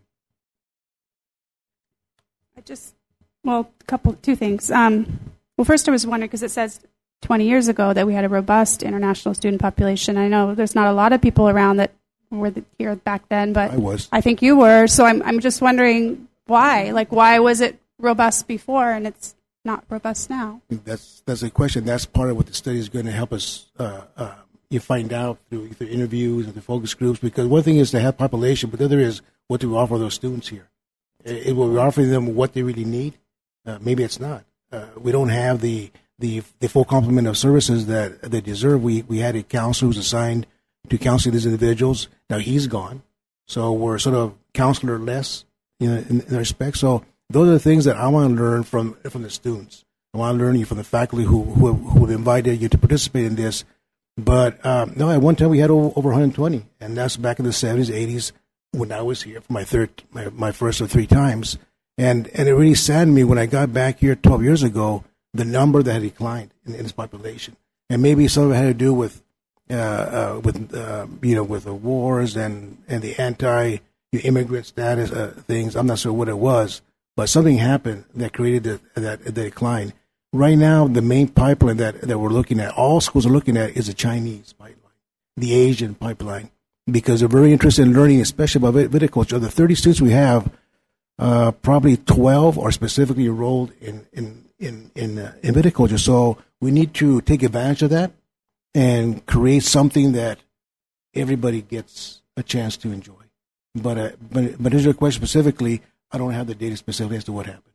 I guess. Um, well, and then my when I saw this, my concern was, um, well, I'm always concerned about consultants because I feel like you know we have very highly paid administrators that, you know, I always feel maybe could be doing some of these things, but um, I I just when they talked about their methodology, talking to students, talking to faculty, that's what I was thinking. Like, can't you talk to students? Because you talk, you know, not you specifically, but the administration. So I just, I was just trying to visualize that. Like, how are students going to know how to bring in international students, or how is faculty going to know? I, I, I hear what you're saying as far as you know, they might know, like they're experts in this. They might know how to bring these people in and have those connections. But I just didn't get how going to some students and some faculty how they Well, were going to know. It, well, see, part of it is that we want to find out what we don't know. You know, why is it that we don't know how to bring in more students, or why haven't we? Uh, what is it that we don't know? And that's what we're uh, we're trying to fig- figure out what we don't know and what we do know, and then figure out a game plan that's that's going to put us on, on, on track to increase this uh, this population. Because that's part of it. I mean, you asked me a question. I said, you know, I really don't know. Uh, and so that's what the study is is is going to do. Is going to assist us, this college, with better identifying what we need to do to bring this population, if in fact we want them here. May- Maybe we don't, but, but I think we do. You mentioned the wine industry because I mean interns come from all over the world during harvest, and um, uh, you know, obviously that's the main thing that makes us unique is the wine industry, and I could see maybe somehow expanding the number of students we bring in um, from other countries because maybe of a, like an internship program, but somehow tie um, Napa Valley College into that. But that would be the maybe the wine industry is a connection for that. Is how do, how do they bring all those interns from all over the world? Um, what's the process, and you know how do they find those students? Um, and some, see if we could connect in with that in some way. But anyway, I don't have a question. I'm curious through the study to see how we um, do the housing part of it. Yeah, if that's the like, big an issue. exchange program, and I wonder if that's what was bigger in the past. Is You, more you know, yeah, well, I've, I've, I've, I've, I've inquired about this because this is an issue also, of course. But what I found is that, uh, uh, I mean, Nushi, currently she's also, she, she, she's a president of the Calistoga, uh, Club. Uh, and so what she's done, uh, is that she's gone to, I mean, Rotary clubs and Rotary clubs, and she has, she has indicated that she's very surprised by the number of members of those groups that are willing to take in someone. They're willing to rent their uh, their room and make the, the extra income, but also have someone from another country living with them. We also have have have have, uh, have done a bit, bit of research with Justin, he's in Siena, because they have dormitories that they don't use in, in the summertime. So that's the feasibility of, of housing people there. I've also talked to P, PUC because they have dormitories as well. Uh, and they say, you know, in the summertime, if for any summer projects or short term things, you know, come on down. And so there have been other areas that we looked at. There's a space at, at Hospital, but Nushi guarantees me that she can locate the housing necessary. Now, we're going to see 80 students come at once. It's to be like gradual, you know, maybe 15, 20 at a, at a time every, every year. So she's, she's, she's very confident that within our service communities and members of such, that housing can be accommodated. Just to piggyback on what Amy was saying about the viticulture and wine side of it, there's also the hospitality element, and people would be willing to come from other countries to learn the hospitality industry. And Again, uh, again, you say one student is a break-even point on this, and $6,000 per, per so you know, as far as I can see, it's almost a no-brainer, and I, I would call for the question. Uh, one one last comment before you do that. Um, the thing is, you all keep focusing on international students. Uh, th- this this amount of money actually is uh, brought in by non-residents, so it's not just international students. It's it, the, it's students that do not reside in California. And so, as you develop this program, you should also be looking at the fact that you don't have to bring people from other countries. You just have to bring people who don't live in California to bring in this money. do we know how many out of California students we have? Do you have that information, Chris? Yeah, we have, you know, actually, we have approximately 125 to 150. And, and, back there, and and, there, and many are, not many, but there's quite a few that are, that are athletes as well. Um, so these two groups, they, uh, they complement the student body of the institution, whether it be from other countries or they be from other states. Do, do we have any courses that are around internship? Like like I said, every year people come from all over to do these internships during harvest. Um, uh, so I'm just wondering, like, are, are there any courses where, like, could they do an internship in the winery, in the in the field, or in the vineyard? Is that Well, our work study as well as our work experience classes address that, and I think Diana has a comment in regard to that. So, no, go ahead. We have a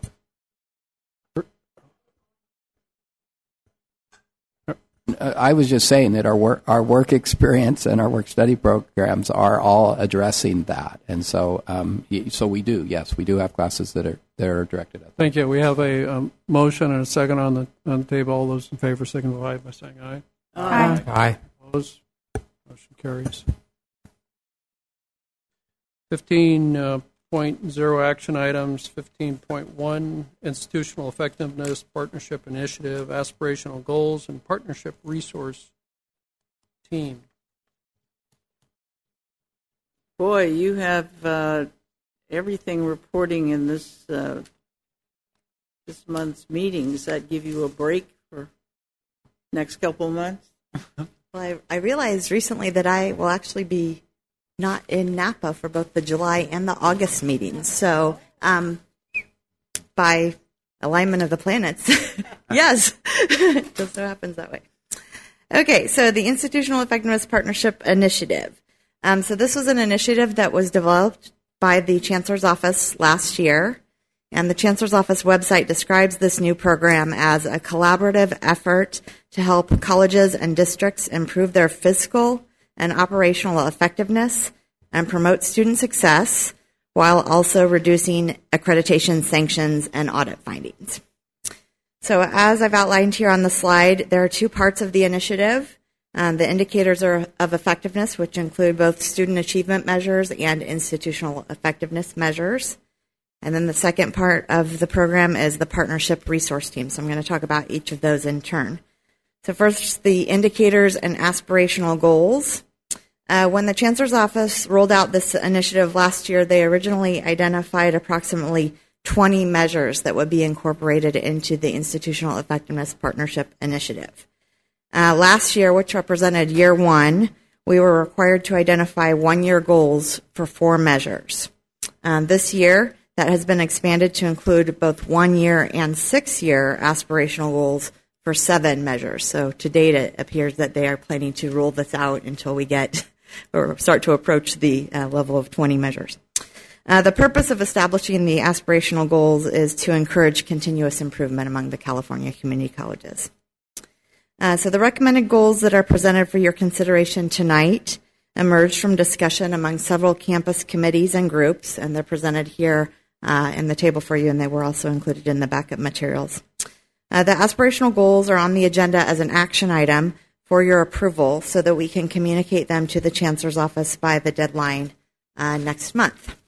However, before we get to that, I also wanted to take this opportunity to provide some additional information to the second piece of the program, which is the partnership resource teams uh, and what Ron referenced in uh, his president's report uh, earlier tonight.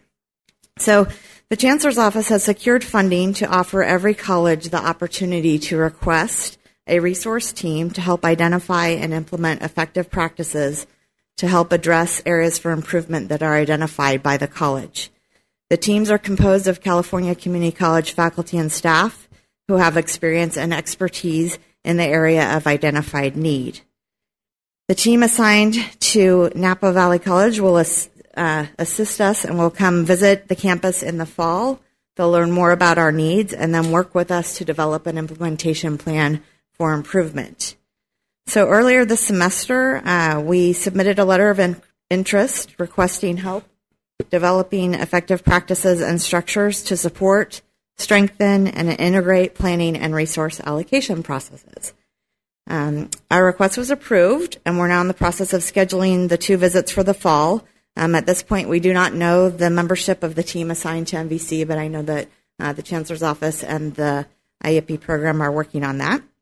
Um, the most exciting opportunity associated with the partnership resource teams is that once we've developed an implementation plan, we can apply to the Chancellor's Office, Bob likes this part, uh, for up to $150,000 of seed money, uh, which is intended to help us accelerate our plans for improvement. Um, so, again, I'm happy to answer any questions, and I do want to emphasize that this is on the agenda for the approval of the goals. So we have to get to that business too.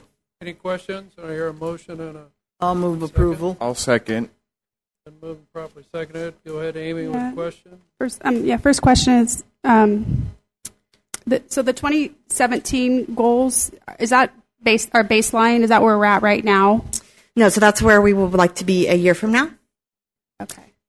Um, okay, and then I was just wondering, like six years out, I just was wondering. It doesn't seem like to only go try to improve a half a percentage point over six years for course completion. I was just wondering about that because it doesn't sound So all of these, um, so we identified um, uh, several uh, recommending bodies uh, of committees um, across campus um, to help uh, work on each of these, and they did look at um, data associated, you know, um, reflecting recent uh, performance.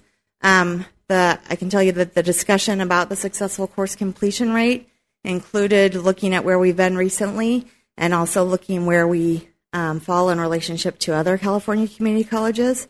And we do pr- currently perform consistently above the average of the system. And so part of the discussion was um, maybe that if, if it were left to us in terms of identifying our most important goal locally, that might not be exactly what we would focus on. Um, and so that was part of the discussion. Um, there has been some fluctuation in recent years, and um, so that was where the half of 1% emerged. Um, I w- will say also that, um, you know, as I emphasized earlier, that this is the first time we've had to do both one year and six year goals for an increased number of measures, and we will be doing this every year.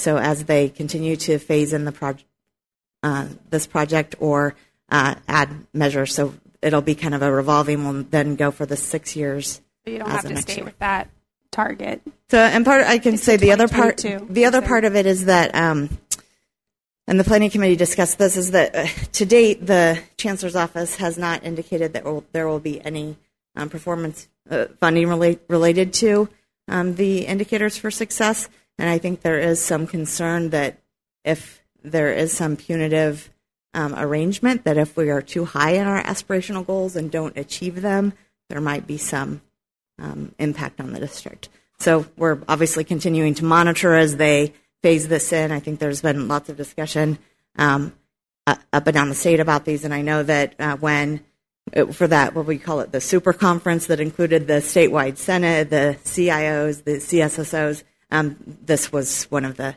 topics of conversation there or presentations there. All right, we have a motion and a second. All those in favor signify by saying aye. Aye. Opposed? Motion carries. Abstain. I'm abstain. Abstainment. All right. We've been in uh, here for uh, three hours. We're going to stand up, take a five-minute break. Uh, folks can get coffee. Yeah. Three hours since the last. Are we on 15.3.1? That's correct. So what you have in front of you, the, the first one, 15.3.1, this is our uh, quarterly 311 that uh, the Chancellor's Office requires, and this really is a compilation of information that's included in the big packet of quarterly financial reports. The Chancellor's Office is primarily interested in, on the 311, interested in our general fund unrestricted, and so the information that's on the quarterly 311 is a repeat of the information that is in the big packet of uh, quarterly financial statements. In terms of the quarterly financial statements, I just draw your attention to two things in the quarterly financial statements. On page two, if you look at the column labeled uh, revised budget 1516, you will see that our uh, our uh, uh, projection for this year at the end of the year is that our revenues will equal our expenditures. And so for the first time this year, we are not forecasting a deficit for the current fiscal year. We expect, hope that uh, we will actually add a little bit to our fund balance this year. But we do not expect, yes, that's, that is good news, but we do not expect uh, to run a deficit this year. The other thing that I'd like to bring to your attention, which is on page three, that's the general fund balance sheet, is just to indicate, and this had been discussed with the uh, audit committee. Oh, I'm sorry, Amy, did you? Where is this? Do we have this document online? Wh- which item is it?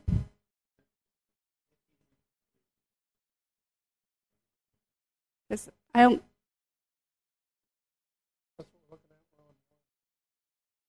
Okay, so I, yeah, I thought we were on one. Okay, okay. Sorry, go ahead.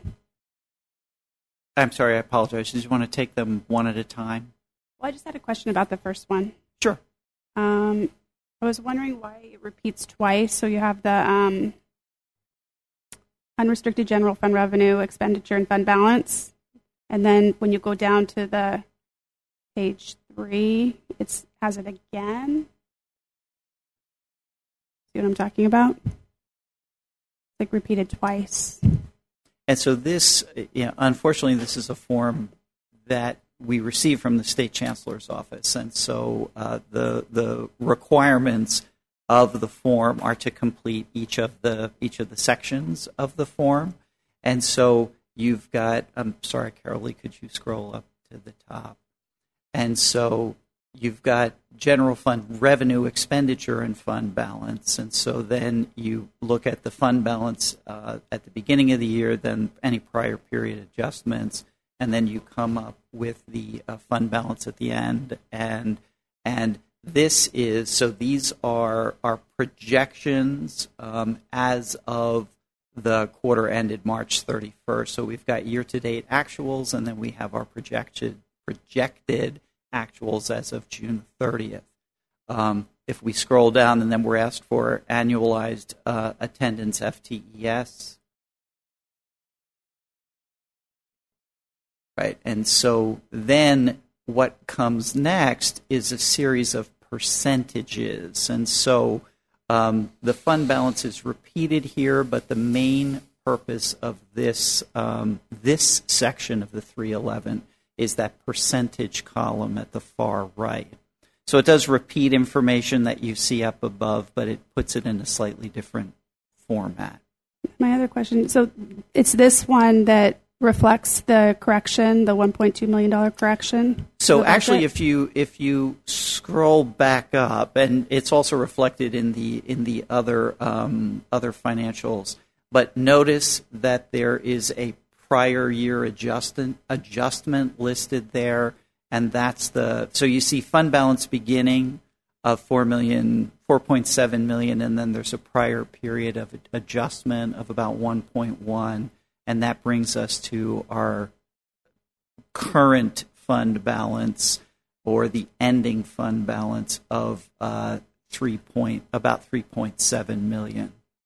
And I just kind of related to that. I was wondering that that question towards the bottom. It says, um, question six: Did the, the district have significant events for the quarter, including? And one of the things they mentioned significant differences in budgeted revenues or expenditures.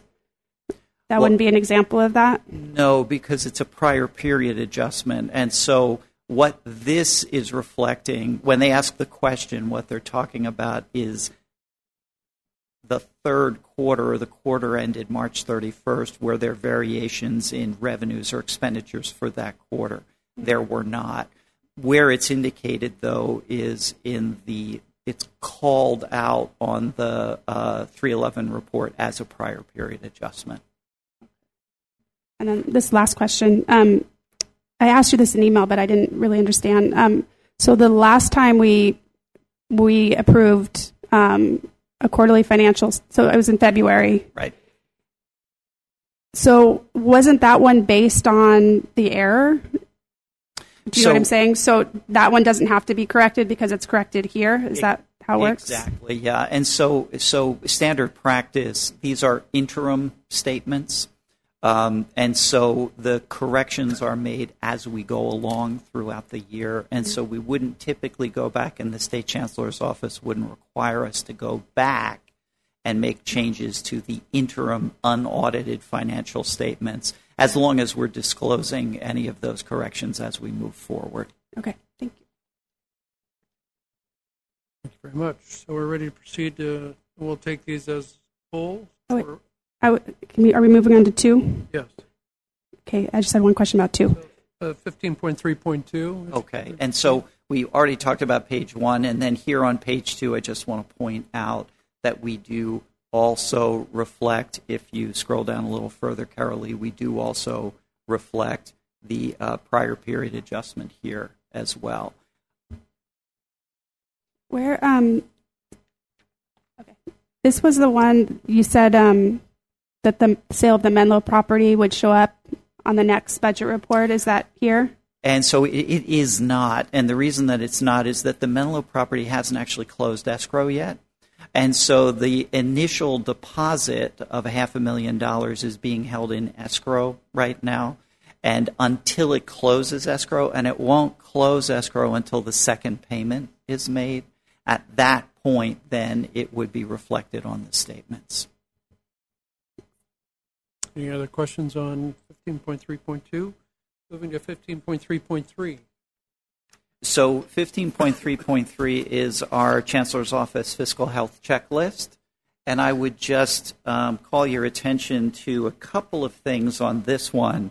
Uh, question number one deficit spending is this area acceptable? For the first time this fiscal year, that first answer has changed from a no to a yes because we are not deficit spending.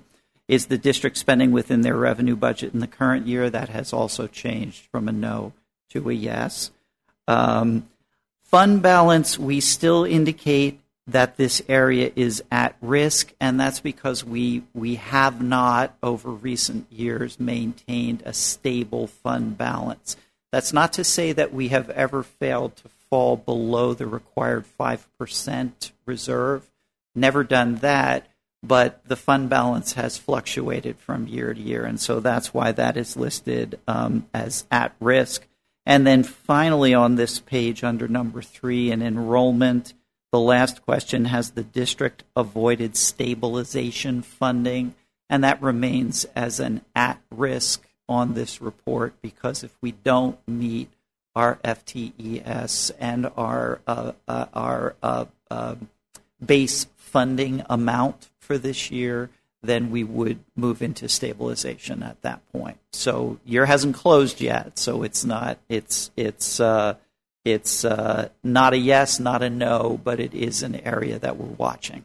What does that mean? Stabilization funding. So stabilization means uh, the the the uh, college is uh, is given a base amount of funding from the state, and it's a mix of. So the state says for every credit FTES that you generate, you get a certain amount of money for every non credit and every non credit CDCP. And they take those numbers plus our base allocation for operating the campus, and they come up with what our base funding is.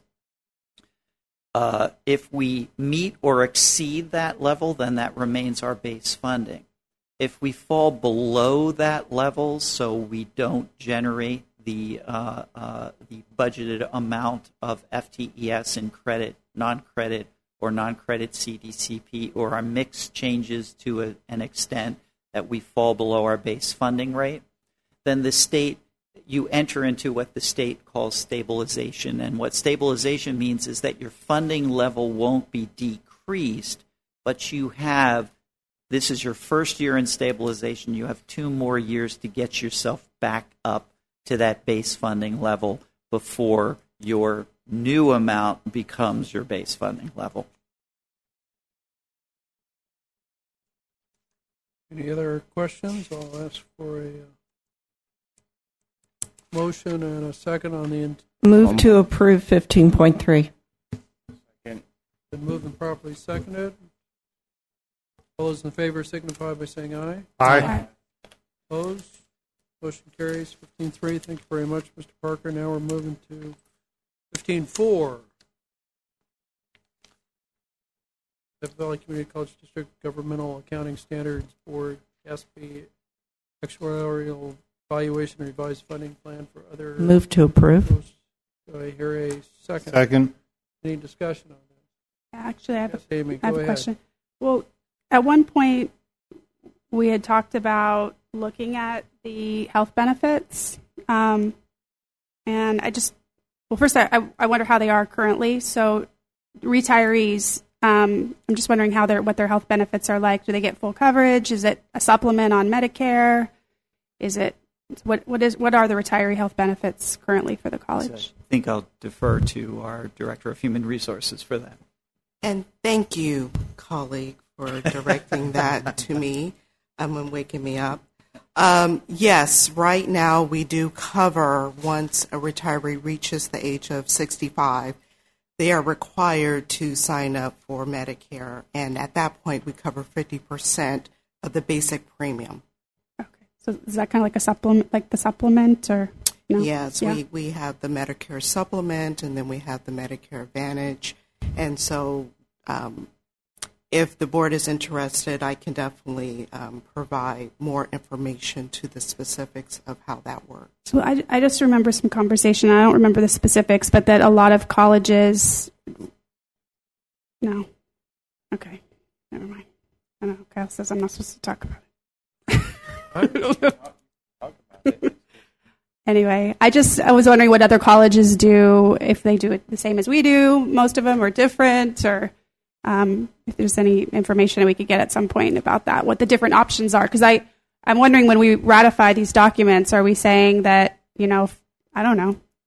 I kind of like to know what the different options are in terms of OPEB benefits, like the healthcare benefits for retirees, um, and what other colleges do. Well, I don't think we can change any of that. That's probably by contract that they have those rights. Yeah. So we have a No, it'd be from this point forward. I think that was discussion. negotiated. We have a motion and a second. All those in favor signify by saying aye. Aye. Aye. Opposed? Motion carries. Fifteen point five, financial documents. It's the warrants, fifteen five in, it- in its entirety. Motion to approve. And a second over there with Joanne. Any discussion? I just have one quick question. Yes, Um, Marianne. just a really quick clarification. Most of them you can tell what they are. There was one that was like 52,000 and all it said was Mid America. What is Mid America? So, uh, yes, it Is is that what it insurance, is? and Okay, and all so right. that would that would be through. Um, I, um, I don't even know anything Okay. else.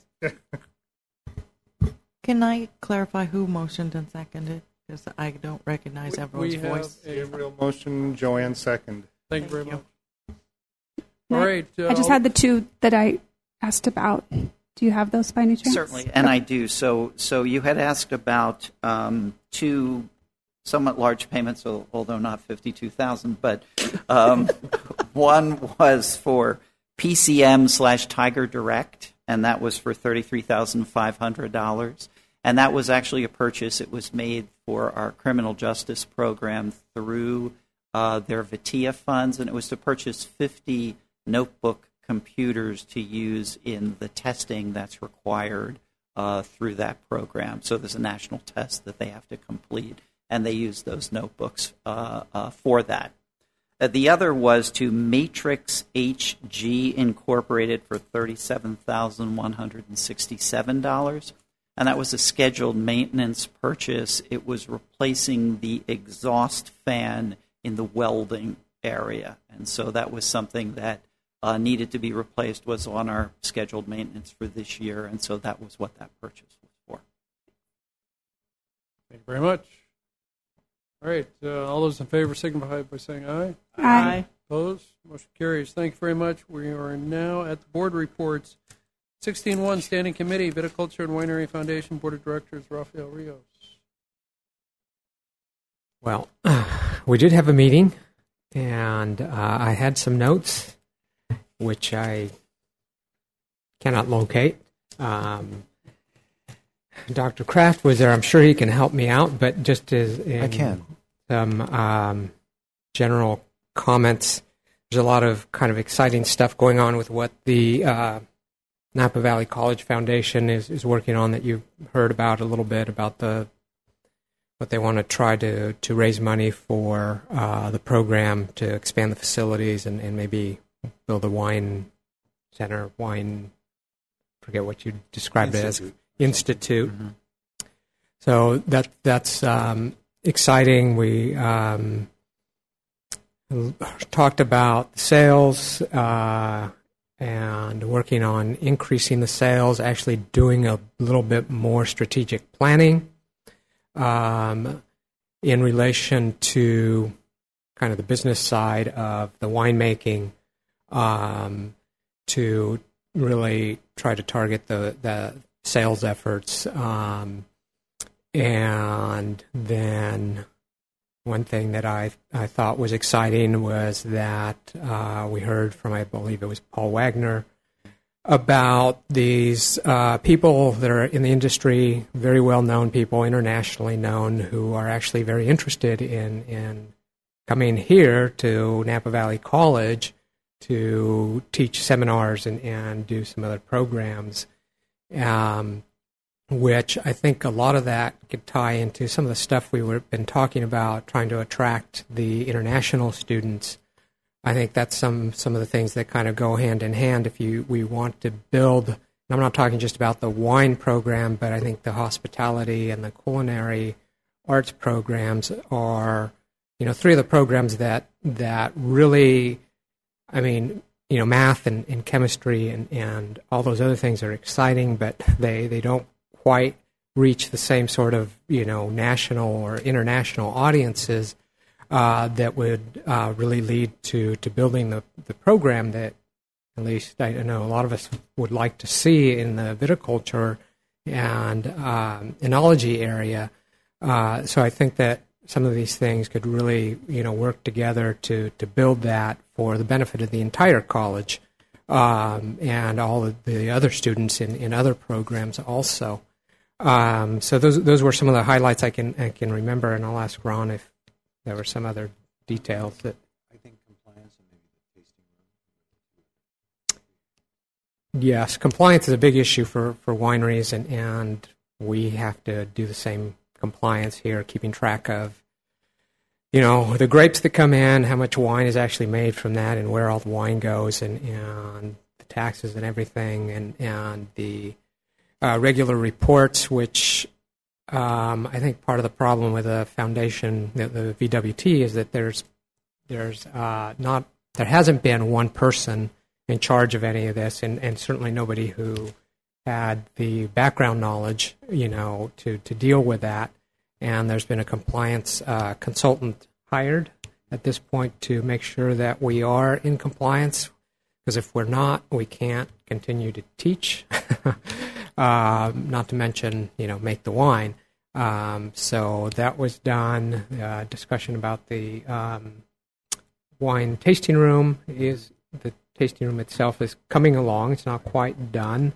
Uh, the building, uh, Paul and Greg, the building programs to make sure that that's being used as, as an educational component, also not just as a tourist attraction. Um, so there's a lot going on. Um, Ron? The college is back in Vallerga's. So you Vallerga's shoppers. Sorry, yeah, Michael was there as well. It uh, yeah, there was a report uh, by Chris, Chris Moritz. uh, our sales uh, person. Um, he is staying on top of them. Um, they're continuing to order wine. They're still pushing, trying to uh, get the regional, expand this out regionally uh, to Whole Foods. The one of the uh, challenges with that um, is that there's always there's high turnover in wine buyers in, in all stores and, and wine shops, and he's running into a little bit of that. That there's been a turnover, and he's you have to kind of start back at square one to to build it back up to try to get it into those bigger programs. But otherwise, that's that's going well. Very good. Um, 16.1.2. Congratulations, Amy. Um, so first, just some community concerns that were brought to me. Um, one of them related to Dean Ellen, Ellen, who just retired. Um, apparently, he he said at the end of last year that he was going to retire, and there's some angst that we're getting toward the end of this year, and his position still hasn't been fielded, and he's the director. Uh, this is McPherson. Uh, oh, McPherson. I thought we, I was doing board reports already. no, this is McPherson. Oh. 16.1.2. We're, we're done. We're, we're done with that. Yes. All right, so you've been relieved. You're open for more work now. Uh, 16.1.3 Redevelopment Oversight Committee. Uh, yes, we met this morning and approved the contract uh, for the purchase of the uh, fire museum. So that's done. Doesn't mean anything financially to the Unified District or to us because that building was purchased with HUD money, uh, which means it has to go back to the City of Napa's CDGB fund, which, uh, you know, they're scrambling to come up uh, with uh, what to do with it. I mean, there there's a certain amount that goes to nonprofits via the grant part, but then city has a lot of needs related to special populations, curb cuts, uh, that kind of, uh, and some other repairs for things they can use it for. But ultimately, uh, a meeting that I was at yesterday where the city manager was, the question was raised, and what the council is looking at is uh, uh, a housing project. As you saw in this morning's paper, they're in the process, you know, new city hall, which frees up a piece of land. So the money from the sale of the fire museum could well go to uh, to a housing project. And I'll meet you in closed session. I seem to have dropped my cell phone someplace. So All right, very good. 16.1.4 Legislative Affairs Committee. I'll ask Dan to report out on that. Uh, we didn't meet. So. All right, 16.1.5 Audit Committee. I'll ask Dan to report out we on that. still didn't meet, so there's no report. Um, okay. 16.2 Ad Hoc Committee Reports. This is the Gardy Show again. Foundation District Relationship. Uh, how's that going? I believe again, no report, right? We Right, didn't there's no meet. report. Yeah. Uh, and we, uh, Board of Trustees, uh, that was outstanding. Uh, you brought forth to us, and we'll come back with that uh, next month. Additional information, as well as you're going to look at the minutes and report out, uh, or excuse me, ask counsel to comment. Us, uh, trustee reports. Well, back to you, Amy. 16.3. Now we've got the. Pick up where you left off. Yes.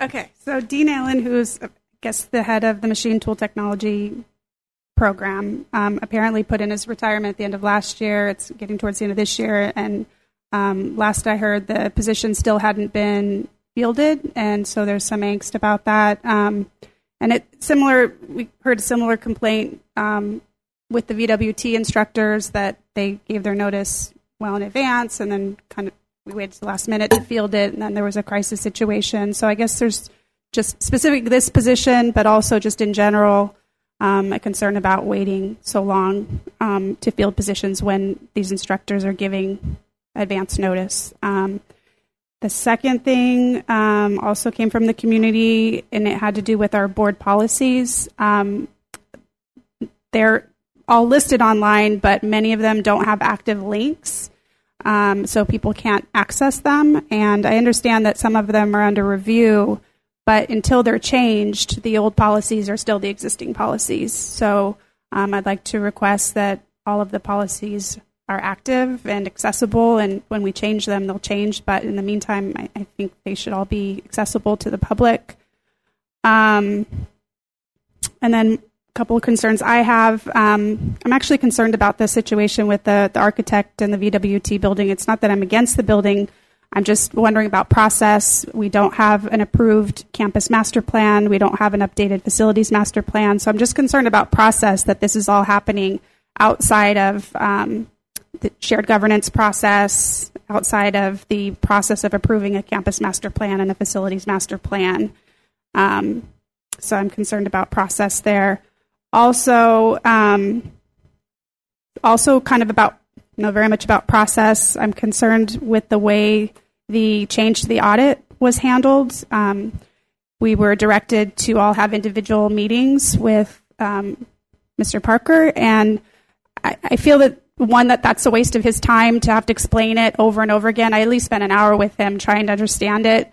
Um, so for him to do that with each trustee, I think is a waste of time. But I also think it goes against our whole board policy. You know, we have this idea of a whole board that we all get the same information. So I feel that could have been a study session, a special session where in one hour we all got the explanation of what happened to the budget.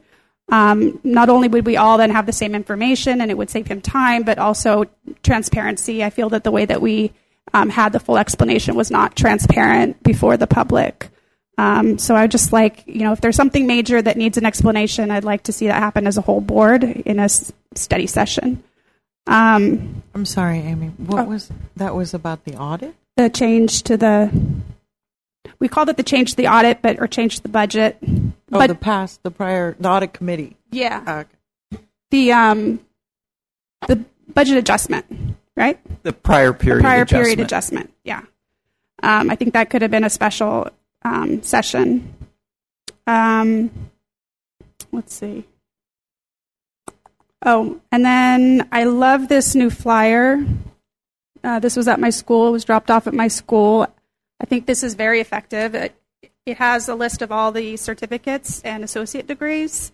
I, I think it's one page. I like that. But also, I think many people don't know um, the certificates and the associate degrees that are offered here at the college. And um, I think, you know, if students, not just students, anybody could see, oh, they have welding, oh, they have photography. I think it's just very effective for them to see what's offered. It's one page, and then, you know, they might be motivated to go online and look at the actual courses that are a part of these programs. So I, I love that.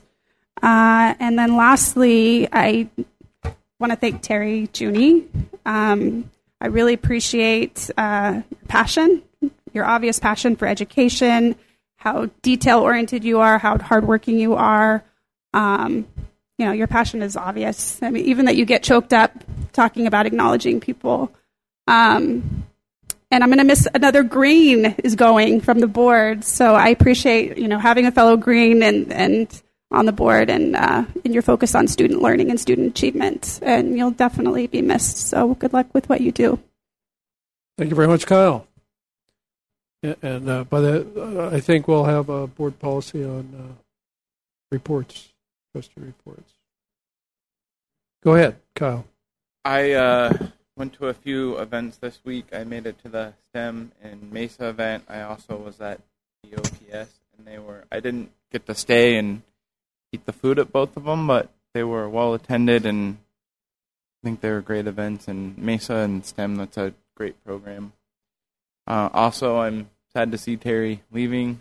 You were great when I was starting to learn the ropes here, and I love your thorough and direct way of doing things, and no frills, straight to the point, which is nice.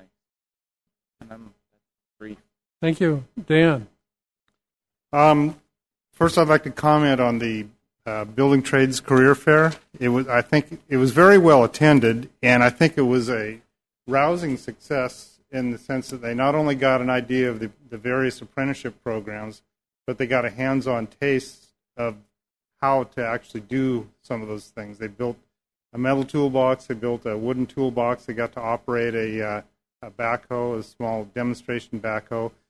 The only damper on it was a torrential rainstorm. The only day all month that it rained, and it all came down in that one day.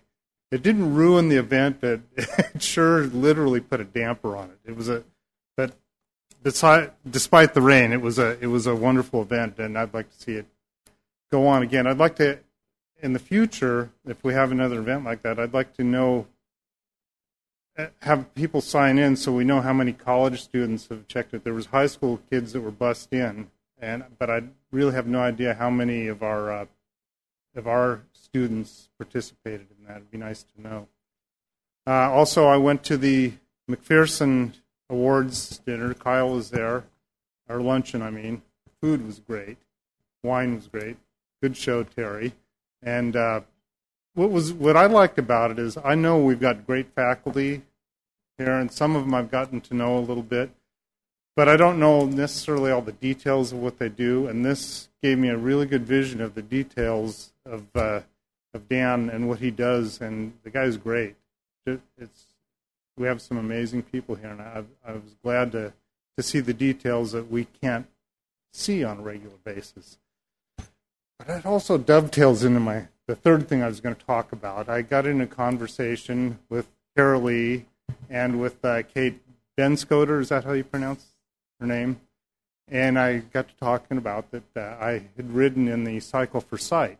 I was pretty proud of myself. Did the 25 mile route. I didn't realize that Kate did that too. I didn't see her there. But um, one of the rest stops, Kyle was working the table with Bob Harris, and uh, Kyle asked me, he says, "Why didn't you tell me? I, w- I would like to have ridden with you." And I said, "To be honest with you." I wanted to ride alone just in case I was going to chicken out at the last minute. but it was it was great. I did the tw- there was a 15, a 25, and a 50 mile. I did the 25. Came out uh, still standing. It was it was a lot of fun. But what got me turned on about bike riding, i would mentioned before that I got a bicycle in January. The Vine Trail, it's happening. It's almost done from uh, Redwood Road to Yountville. But the focal, the starting point is right here at Napa College. And on the weekends, we have a big open parking lot. We have a potential for a big fundraiser if we want to do that, have the, the Napa Valley College cycle for whatever charity, whether it's scholarships at the foundation we would also encourage staff and students to ride their bike to school. I'd be a big proponent of setting up more lockable bike racks, even coverable in, in the rain. And now that you can ride from downtown Napa without a problem, I think the fundraiser deal would be great. Carol Lee said that she would like to help fund that, and and and I would like to challenge all of the trustees to either ride in it, ride in the cycle for sight, for sure. And if you don't ride, then volunteer. But also, if we have our own cycle thing, we've all got to be involved in that. It's it's a fun way to raise money, and it's the perfect place because I'll guarantee that once Vine Trail is done, people are going to ask permission to do their cycle events beginning here. So we should jump on it ourselves. We're going to have campus to campus and have a culinary arts do a lunch. Absolutely, check-in. absolutely. And so they have to pick up a brownie or something to get all the way back. And they get brownie points, and the most per- the person with the most brownie points wins. It's going to be a little while before they get Yeah. Yountville to St. Helena, but uh, you can ride on the trail, turn off Yountville, go. Good idea, Marianne. Thank you very much, Dan. So we had a ribbon cutting in American Canyon of our brand new farmers market. And Mike Thompson came and, you know, a few other uh, elected officials. And uh, it was packed the first week. The second week was Mother's Day. So it wasn't quite as busy the second week, but lots of hope. Um, it's a good one. It's a really, really good one with lots of organic uh, products.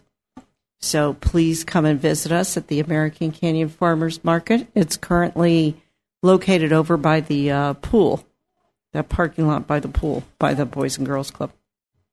Um, and then this morning, uh, we had our Government Affairs Committee, and we hold that at uh, the American Canyon High School Conference Room Administration Building.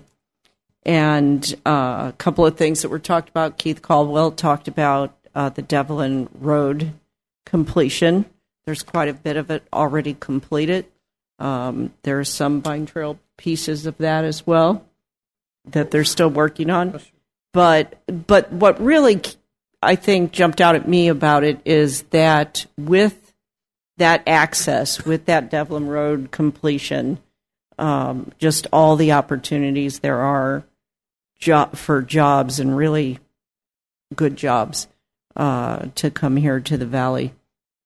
So um, I think we want to keep our eye on that, and um, you know, look at where you know what's coming and where we might be a part of that. So I know I was sitting with my colleague on the Workforce Investment Board, Workforce Development Board, who's the chair, Jerry Gill, and uh, her and I were just kind of bouncing some ideas back and forth at the time. Uh, so that was one thing. And then the other thing is we had Government Day at American Canyon High School, and we had uh, a few of our members speak. One of them was Maida uh, Ayala from Mike Thompson's office. And uh, we surveyed the students ahead of time what they wanted to hear about. And a lot of it was how do we get into college? You know, what how you know where is it affordable how do we do how do we do it was all the how do we um, so i think that there's still some work we could do out there and uh, maybe get some more of the message out And then just one other thing with uh, what we talked about earlier today, or earlier in the meeting. I don't know. I've lost track of time. Uh, when we talked about the newspaper, is that um, I do have a marketing background. I worked as vice president of operations for a digital marketing company, and I know that there is a lot of data out there. And I think that um, we should make an effort to like Michael was saying, you know, what you what he was saying was more about a targeted group that it was directly handed to, and um, you know, I, I don't think we can ignore how many people really are connected and how much uh, analytics we get out of digital, uh, you know, directions, digital channels. So um, anyway, I can we please just, you know, kind of look into that a little bit further? Thank you, Marianne. Joanne. Nothing to report. Raphael. Yes, one item. Um, you know, I've asked a, a, number of times, and maybe this was in the VWT, about uh, our connection, our you know wine viticulture program here, and uh, connection to UC Davis, and and whether our students continue on um, and not. The the answer has been pretty much no, and and I've asked, well, why not? And um, I actually had uh, David Block, the um, the chair of the UC Davis Viticulture and Enology uh, department uh, called me a couple weeks ago and came to my office uh, and wanted to talk about their efforts um, to increase uh, enrollment of uh, students uh, from Napa and even more so Latinos into their program. As you know, the program is very small, but they do have an undergraduate and a graduate program. They've got a goal of also becoming a Hispanic serving institute. And so we are talking about trying to educate the students about the program and the requirements. And, and I uh, asked him, I said, well, you know, I've always wondered why don't we you know, Napa Valley College and UC Davis have a, a closer relationship in this area. And um, he he mentioned a couple of things that, that he thought maybe um, were related to the requirements that, that UC Davis has for entry into the program, and that not all students here cover those uh, requirements. And uh, but they're very interested in, in talking to to Napa Valley College about what we can do to try to, to fix that and, and increase the number of students who apply uh, either for the undergraduate or the, or the, the graduate program. And apparently, they've also got money that uh, specifically for Napa County students that they go years without awarding because they don't have any applicants for the program from Napa Valley College, from Napa Valley. Um, so I'm trying to put Ron and, and David in, in, in touch so that uh, maybe that conversation can start. Very good, Raphael. Thank you very much for that outreach and handshake. Uh, before I finish off uh, trustee reports with uh, Gabriel Sanchez, uh, Anna Shapoti had a question, comment, or about trustee Um, yes, um, and I'm sorry, just making friends here, but um, this might be my last board meeting, so I wanted to add on. I just ask a question on the this this agenda item, board reports. It says in the agenda that this item is supposed to actually be about a brief report on activities and from the trustees on non-controversial used for reporting on conferences and et cetera. And over the time that I've been here this past year, this, this time has often been used for parting comments, additional feedback on dis- items that the board has already discussed. And we actually listen and like hearing what you do as board members and your reports.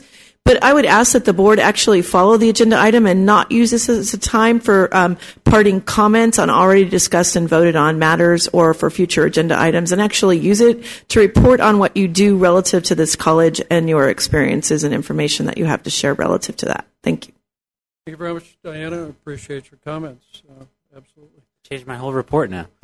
I'm just kidding. Gabrielle, go ahead. Um, this month's or this month's been pretty great for music, uh, at least for me personally. Uh, my favorite band put out a new album. Uh, Radiohead put out that new album, so I've been listening to that uh, religiously. Um, other than that, um, thank you everybody for you know being here, supporting me throughout this whole year. Um, I really like from the bottom of my heart. I I really appreciate it, and uh, I don't know. I start to like show the faintest blush at this point, but it's just that I don't know. It's I going into it, going into the position, I didn't think that it would be it would be very popular that I was on the board. Um, and I would I, throughout the year, I know that I've had to um, face an uphill battle with, uh, unfortunately, having to deal with uh, a stereotype that as a certain trustee, I would, you know, be doing all of these activities that I ended up not doing, and it really tainted my reputation around the campus. But I think that I actively worked against that. Um, and thank you all for helping me, you know, figure that out. Um, uh, there's a lot. There's a lot I'd like to say. Um, you know, I, I can probably can't find the time for it, but I'd love to keep in contact with everybody here. Um, you'll be seeing me every month. Uh, you know, I'll be doing the reports from now on, and every now and then I'll try to get another individual to board on here.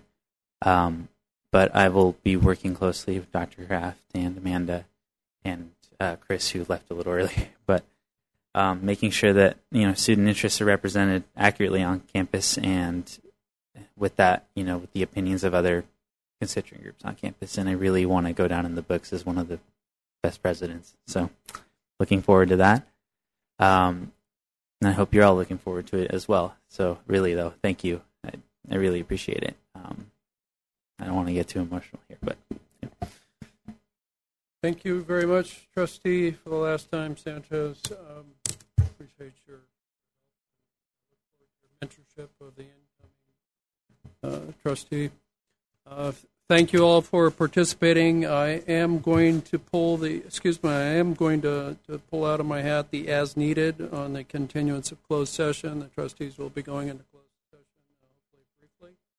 Um, I was I did go to the art uh, show today, uh, a little bit prematurely, but it's a great show. Can't wait to spend some more time there. Uh, Mayfair for the viticulture department is tomorrow, three to seven p.m. Uh, be there. Uh, new releases and should be a fun time.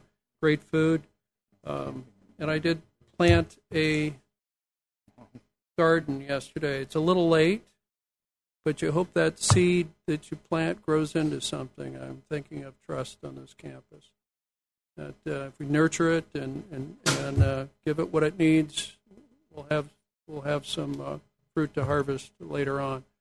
Uh, so with that, uh, let's head for the uh, closed session. Thank you very much.